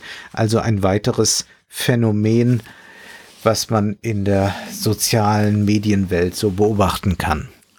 Ich erinnere mich, dass du hier auch schon mal einen großen Influencer mit seinen Tigern mit in den Podcast gebracht hast. Ja, der das Tiger war ja äh, Joe Exotic, der Petfluencer. Ja, so. Ja, der, der eigene Netflix-Show, ja. Gut, abschließend ein kleiner Corona-Text, verzeiht es mir, aber er weist schon mal in eine interessante Richtung. Es geht um die Frage Corona in den 60ern, was wäre gewesen, wenn? Und der Autor heißt Clear Shofat. Ich weiß nicht, wer das ist. Und es ist ein Blogtext, der bei WordPress und so weiter veröffentlicht wurde. Unter dem Titel lumanschwarzehefte.com mit drei Texten von ihm irgendwie, keine Ahnung. Also ich habe es einfach nur interessiert gelesen, fand es irgendwie witzig. Ähm, denn dem Autor ist aufgefallen, äh, in dem aktuellen RKI-Text, also eine dieser Tagesauswertungen, Zitat RKI. Die Infektion mit dem SARS-CoV-2 äh, präsentiert sich mit einem breiten, aber unspezifischen Symptomspektrum, sodass die virologische Diagnostik die tragende Säule im Rahmen der Erkennung der Infektion des Meldewesens und der Steuerung von Maßnahmen ist. Zitat Ende. Was sagt dieser Satz? Man kann nicht einfach zum Arzt gehen und sagen, ich habe Husten und irgendwie, dann kann er sagen, ja, es könnte Corona sein, wir wissen es aber nicht genau. Man braucht also eine richtige, die Viren, ja, also üblicherweise gehen wir zum Arzt und sagen, wir haben das und das. Und dann macht der Arzt eigentlich keinen Abstrich und sagt, ah, es sind Masern, sondern er guckt sich halt an und sagt, ah, anhand der Symptome sage ich mal, das sind Masern. Das ist ja ganz neu, dass wir jetzt zum Arzt gehen und die sagen, ich mache mal einen biologischen Abstrich, die Maschine lügt auch nicht, sie haben SARS-CoV-2. So, und diese Möglichkeit, in die wir uns heute so gewöhnt haben, zumindest bei der Einkrankheit, die ist ja neu. Die gab es ja in den 60ern so gar nicht. Also vor 70, 60, 50 Jahren hätte man das ja gar nicht so einfach machen können. Äh, auch wenn ich hier einwenden will, der Geschmacks- und Geruchsverlust, der scheint ja doch sehr SARS-CoV-spezifisch zu sein, aber egal. Trifft ja auch nicht auf jeden zu. Und äh, was gab's so alles in den 60ern nicht? Keine PCR, keine Impfung, nicht mal eine Aussicht darauf, dass man jetzt schnell so eine Impfung irgendwie hinbekommt. Keine Europäische Union, sondern nur eine europäische Wirtschaftsgemeinschaft, kein Euro, keine Zentralbank, die in dem Maße helfen könnte, wie jetzt die Europäische Zentralbank das macht. Kurzarbeitergeld, völlig aussichtslos, man hätte nicht mal die institutionellen Voraussetzungen. Wahrscheinlich hätte man irgendwie Schlüsselindustrien vermark äh, verstaatlicht und dann Essensmarken ausgegeben oder so, um die Leute zumindest am Leben zu halten. Allerdings, und jetzt stellen wir fest, ah ja, das sind ja alles nur Lockdown-Maßnahmen. hätte es überhaupt einen Lockdown gegeben, hätte man den damals überhaupt ausrufen können? Ja, heute gucken wir morgens im Internet, was ist in Sache und damals kann man einmal am Tag eine Nachrichtensendung oder so machen. Ähm, hätten wir dann alle im Quellekatalog bestellt, also die Post hätte das wahrscheinlich nicht geliefert bekommen ja? und einen pa privaten Paketdienst gibt's ja auch nicht. Die Versorgungslage wäre also flächendeckend prekär gewesen. Kein Internet, keine Computer, keine Kopierer. Also wir hätten auch nicht einfach in der Schule sagen können, nehmen mal die in die Zettel mit nach Hause, denn die Zettel erstmal handschriftlich schreiben müssen. Ne? Also in der Hinsicht wären wir völlig aufgeschmissen gewesen und das noch vor 50, 60 Jahren. Also in der Hinsicht der saarländische Rundfunk war damals der einzige, der überhaupt schon mal was anderes als irgendwie, da gab es dann Popmusik. Wahrscheinlich hätten wir alle zu Hause gelegen und Karl May und Disney Comics gelesen, Mickey Mouse. Aber, und das ist die, der Text, wo es dann interessant wird, hätte sich das Virus überhaupt so ausbreiten können. Es gab ja gar nicht so einen interkontinentalen Tourismus, äh, wir waren alle gar nicht so mobil, es gab keine Containerschifffahrt, die großen Verwicklungen und so weiter. Und deswegen schlussfolgert der Autor hier im Text, das Virus ist ein Phänomen unserer Zeit. Und das ist, glaube ich, das sollten wir jetzt ganz ernst nehmen, dass wir das sagen, äh, diese Covid-Pandemie, klar, wir wurden jetzt mit ähm, der Impfung rausgerettet, aber es lag doch irgendwie so ein Brennglas auf die ganze Welt und hat uns mal alles gezeigt. Also Corona das Virus, das unscheinbare, unsichtbare Virus, hat uns jetzt den gegenwärtigen Zustand der von uns kreierten Welt mal richtig vor Augen geführt. Biologisch, sozial und medial. Und dann kommt ein Gedankenstrich und dann sagen wir, und politisch natürlich.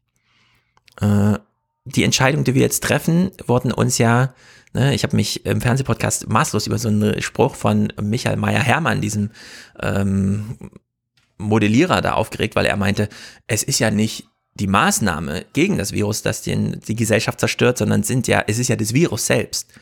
Und da steckt natürlich die These drin, ja, wenn wir das Virus so durchlaufen lassen, wären hier eine Million Menschen gestorben und alle Krankenhausmitarbeiter hätten seelische Schmerzen und es wäre nicht aushaltbar gewesen. Aber alles, was wir gegen das Virus gemacht haben, sind politische Entscheidungen.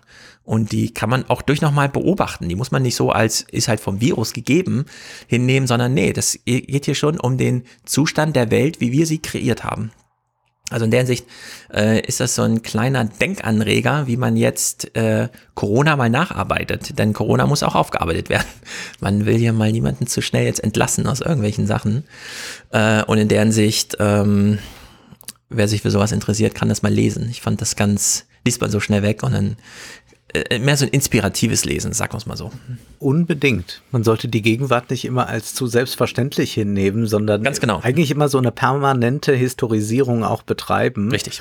Man kann sich natürlich auch fragen, inwieweit äh, sich ein solches Virus verbreiten kann, wenn noch gar nicht so ein Reiseverkehr und all das da ist. Ja. Aber jede Maßnahme ist eine politische Maßnahme und nichts anderes. Und immer gibt es Alternativen zu allem Möglichen. Und das haben wir ja jetzt mal exemplifiziert anhand der Prioritätensetzung bei den Impfungen, die man ganz anders vornehmen könnte, indem man sagt, oh, wir schauen mal, wo gibt's die meisten Infektionen, wer hat am meisten Kontakte, dort mhm. greifen wir als erstes an. Und da zeigt sich schon, dass es äh, möglicherweise auch viele Gründe dagegen wieder gibt, aber es zeigt, es ist immer eine Abwägung und es ist eine politische äh, Angelegenheit und diese hm. Entpolitisierung, äh, die finde ich doch sehr dramatisch und wenn man die dann immer so mit aber die Wissenschaft äh, ja. so verlautbart, dann muss man sagen, nein, auch die Wissenschaft äh, bietet nur ein paar Fakten, auf die die Politik reagieren muss. Sonst brauchen wir eigentlich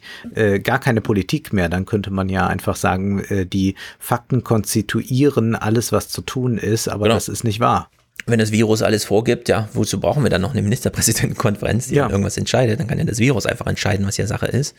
Ja. Ähm, hast du noch einen Text? Sonst mache ich auch noch einen abschließenden Gedanken. Ja, ich habe noch einen Text, einen äh, kurzen Hinweis eigentlich nur. Und zwar haben wir ja schon jetzt über Musik gesprochen und haben mhm. hier das auch schon mehrmals erwähnt, wie jetzt alte Stars ihre Aufnahmen von einst mm. ihre Rechte mm. nochmal äh, verwerten beziehungsweise verkaufen ja. an irgendwelche Konzerne. Taylor Swift ist ja eine der erfolgreichsten Sängerinnen überhaupt Und die hat jetzt was gemacht, die hat ihr ein frühes Album von sich, hat sie nochmal neu aufgenommen, Fearless. Und jetzt sagt man, na ja, gut, kann ja sein, vielleicht eine neue Version oder so. Nee, sie hat das einfach so aufgenommen, wie es ist. Es gibt da zwar Bonustracks noch drauf, aber um die geht mhm. es gar nicht, sondern sie hat einfach diese Lieder, die sie 2008 aufgenommen hat, nochmal neu aufgenommen. Warum?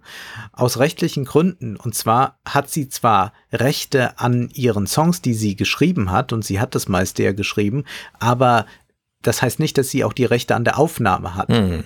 Und sie hat das ja damals bei einem kleineren Label gemacht. Damals war sie noch lang nicht so bekannt. Man hat aber auch, auch gar nicht gesehen, in welche Richtung das geht. Und deswegen hat sie sich jetzt entschieden, um diese Rechte an der Aufnahme zu haben und auch um zu schauen, was mit diesen Werken dann so passiert, hat sie dann gesagt, ich nehme das jetzt selbst auf, verkaufe natürlich auch nochmal ordentlich ja. damit, weil alle Fans das kaufen. Es gibt ja auch ein paar Bonustracks. Aber ab sofort kann ich dann auch viel mehr äh, bestimmen, was da damit passiert und kann auch den anderen, äh, die sich jetzt äh, darauf ausruhen, dass sie diese alte Platte von mir besitzen, äh, denen kann ich dann auch zeigen, was hier eigentlich das Stündlein geschlagen hat. Und das hat Taylor Swift ja immer wieder gemacht, dass sie sich auch mit den Großen anlegt. In der Süddeutschen hat Jörg Henschel darüber geschrieben und der sagt dann 2005, als die damals 15-jährige Taylor Swift ihren ersten Plattenvertrag unterschrieb, waren die Dimensionen der kommenden Karriere nicht abzusehen. Mit dem Label der kleinen Klitsche Big Big Machine Records in Nashville wurde so auch keine besondere Konditionen vereinbart. 2018 war sie dann schon Superstar, unterschrieb Swift einen Deal bei Universal Music. Ihre Absicht, dem früheren Label die Rechte an den sechs bereits veröffentlichten Alben abzukaufen, kam jedoch ein anderer zuvor, Scooter Brown. Von verschärften Start-up-Geist getriebener Medienunternehmer und Manager von Justin Bieber, der kaufte im Juli 2019 für geschätzte 300 Millionen Dollar die Big Machine Firma auf und damit auch die Rechte an allen Swift-Aufnahmen, an ein Vorkaufsrecht für die Künstlerin, wie es in besser dotierten mm. Verträgen stünde, hatte man 2005 noch nicht gedacht. Und Brown hat dann diese Rechte an den Aufnahmen wiederum an eine Investmentgesellschaft weiterverhökert. Naja, und das will Swift alles so nicht mitmachen und deswegen hat sie sich jetzt selbst kopiert, kann man sagen. Sensationell, finde ich eins der besten Moves überhaupt in diesem, in dieser Branche. Sie kann es natürlich machen und ja. damit schlägt sie dem wirklich ein Schnippchen. Großartig. Ja, nicht schlecht. Äh, apropos, Taylor Swift kann jetzt zwar Alben aufnehmen, aber noch keine Rockkonzerte und so weiter machen. Also Rock-Pop-Konzerne. Ähm, mir kam gerade spontan der Gedanken, weil wir über Corona nochmal sprachen, äh, den könnt ihr ja mitnehmen, äh, sozusagen, in die Diskussion, die jetzt abläuft. Ich bin mal gespannt, ob wir dann im Mai nochmal drauf zu sprechen kommen. Der Deutsche Ethikrat ist ja, finde ich, äh, unter aller Sau auf eine Art und Weise hier tätig, wie und ich meine nur Alena Büchs, wenn sie so auftritt, dass ich nicht mehr verstehe. Also ich verstehe nicht mehr, was sie da machen. Äh, wahrscheinlich kann sie mir nicht mal sagen, was Ethik eigentlich ist. So, ja, weil das ist irgendwie so Banane. Und sie macht ja gerade äh, große was Anstrengungen. Was haben sie wieder gemacht? Na, sie saß ja bei Lanz und hat dort gesagt, als Lanz fragte, aber drei ältere Ehepaare, die komplett geimpft sind, dürfen die jetzt mal wieder zusammen Kaffee trinken? Nee, also das muss man jetzt mal, da muss ich jetzt mal rein, da haben wir ja viel drüber gemacht und dann möchte sie es gerne, nee, dass es nicht so ist, weil da gibt es ja auch ein Gerechtigkeitsargument. Was äh, gibt es denn da für ein Gericht? Naja, junge Menschen dürfen ja nicht und warum sollten dann die Alten dürfen? Und Aber wann dürfen, wann soll denn jeder dürfen? Also wenn der allerletzte geimpft ist ja, oder auch wenn noch die, die noch impfunwillig dann sind ja. aus irgendwelchen Verschwörungs äh, Das sind alles diese Fragen, genau, genau, genau. Dann sagen, also ehe wir nicht den letzten überzeugt haben, mhm ich, ich verstehe auch gar nicht, dass ja. über diese Art der Privilegien, also ich kann doch sagen, ich finde das generell aus Gerechtigkeitsgründen nicht gut, dass Nobelrestaurants aufhaben, weil viele Leute können ja gar nicht genau. da essen gehen. Also das ist eine sehr, sehr eigenartige Denkweise. Wir könnten die mal gerne auf andere Dinge adaptieren und dann mhm. Äh, schauen wir mal, was sich da so tut. Genau, und deswegen möchte ich jetzt vorschlagen, wir müssen die Pandemie jetzt beenden, indem wir sie äh, runterkochen auf die medizinischen Herausforderungen. Das heißt, für die meisten von uns, für dich, für mich, für viele Hörer, mit der Impfung ist ja für uns die Pandemie eigentlich vorbei.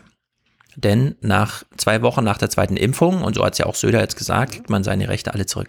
Und ich finde, Und ich bin mal gespannt, ob es eine Diskussion gibt bis Mai, dass man, dass man vielleicht, wir haben ja über Einsamkeit vor einem Jahr hier schon gesprochen, Einsamkeit als eigentlich das größte Problem und die größte politische Herausforderung und auch epidemisches äh, Sachlage, dass Menschen zu einsam sind. Und jetzt haben wir sie ja alle in die Einsamkeit gedrängt, weil das war das Gute. Und jetzt müssen wir das ja alles wieder zurückdrehen. Und ich bin dafür, dass man ab dem 14. Tag nach der zweiten Impfung ein Recht hat auf eine geimpfteten Party also nicht eine Impfparty oder eine Infektionsparty, sondern eine geimpfteten Party. Also man hat ein Anrecht auf eine Party, die die Stadt veranstaltet.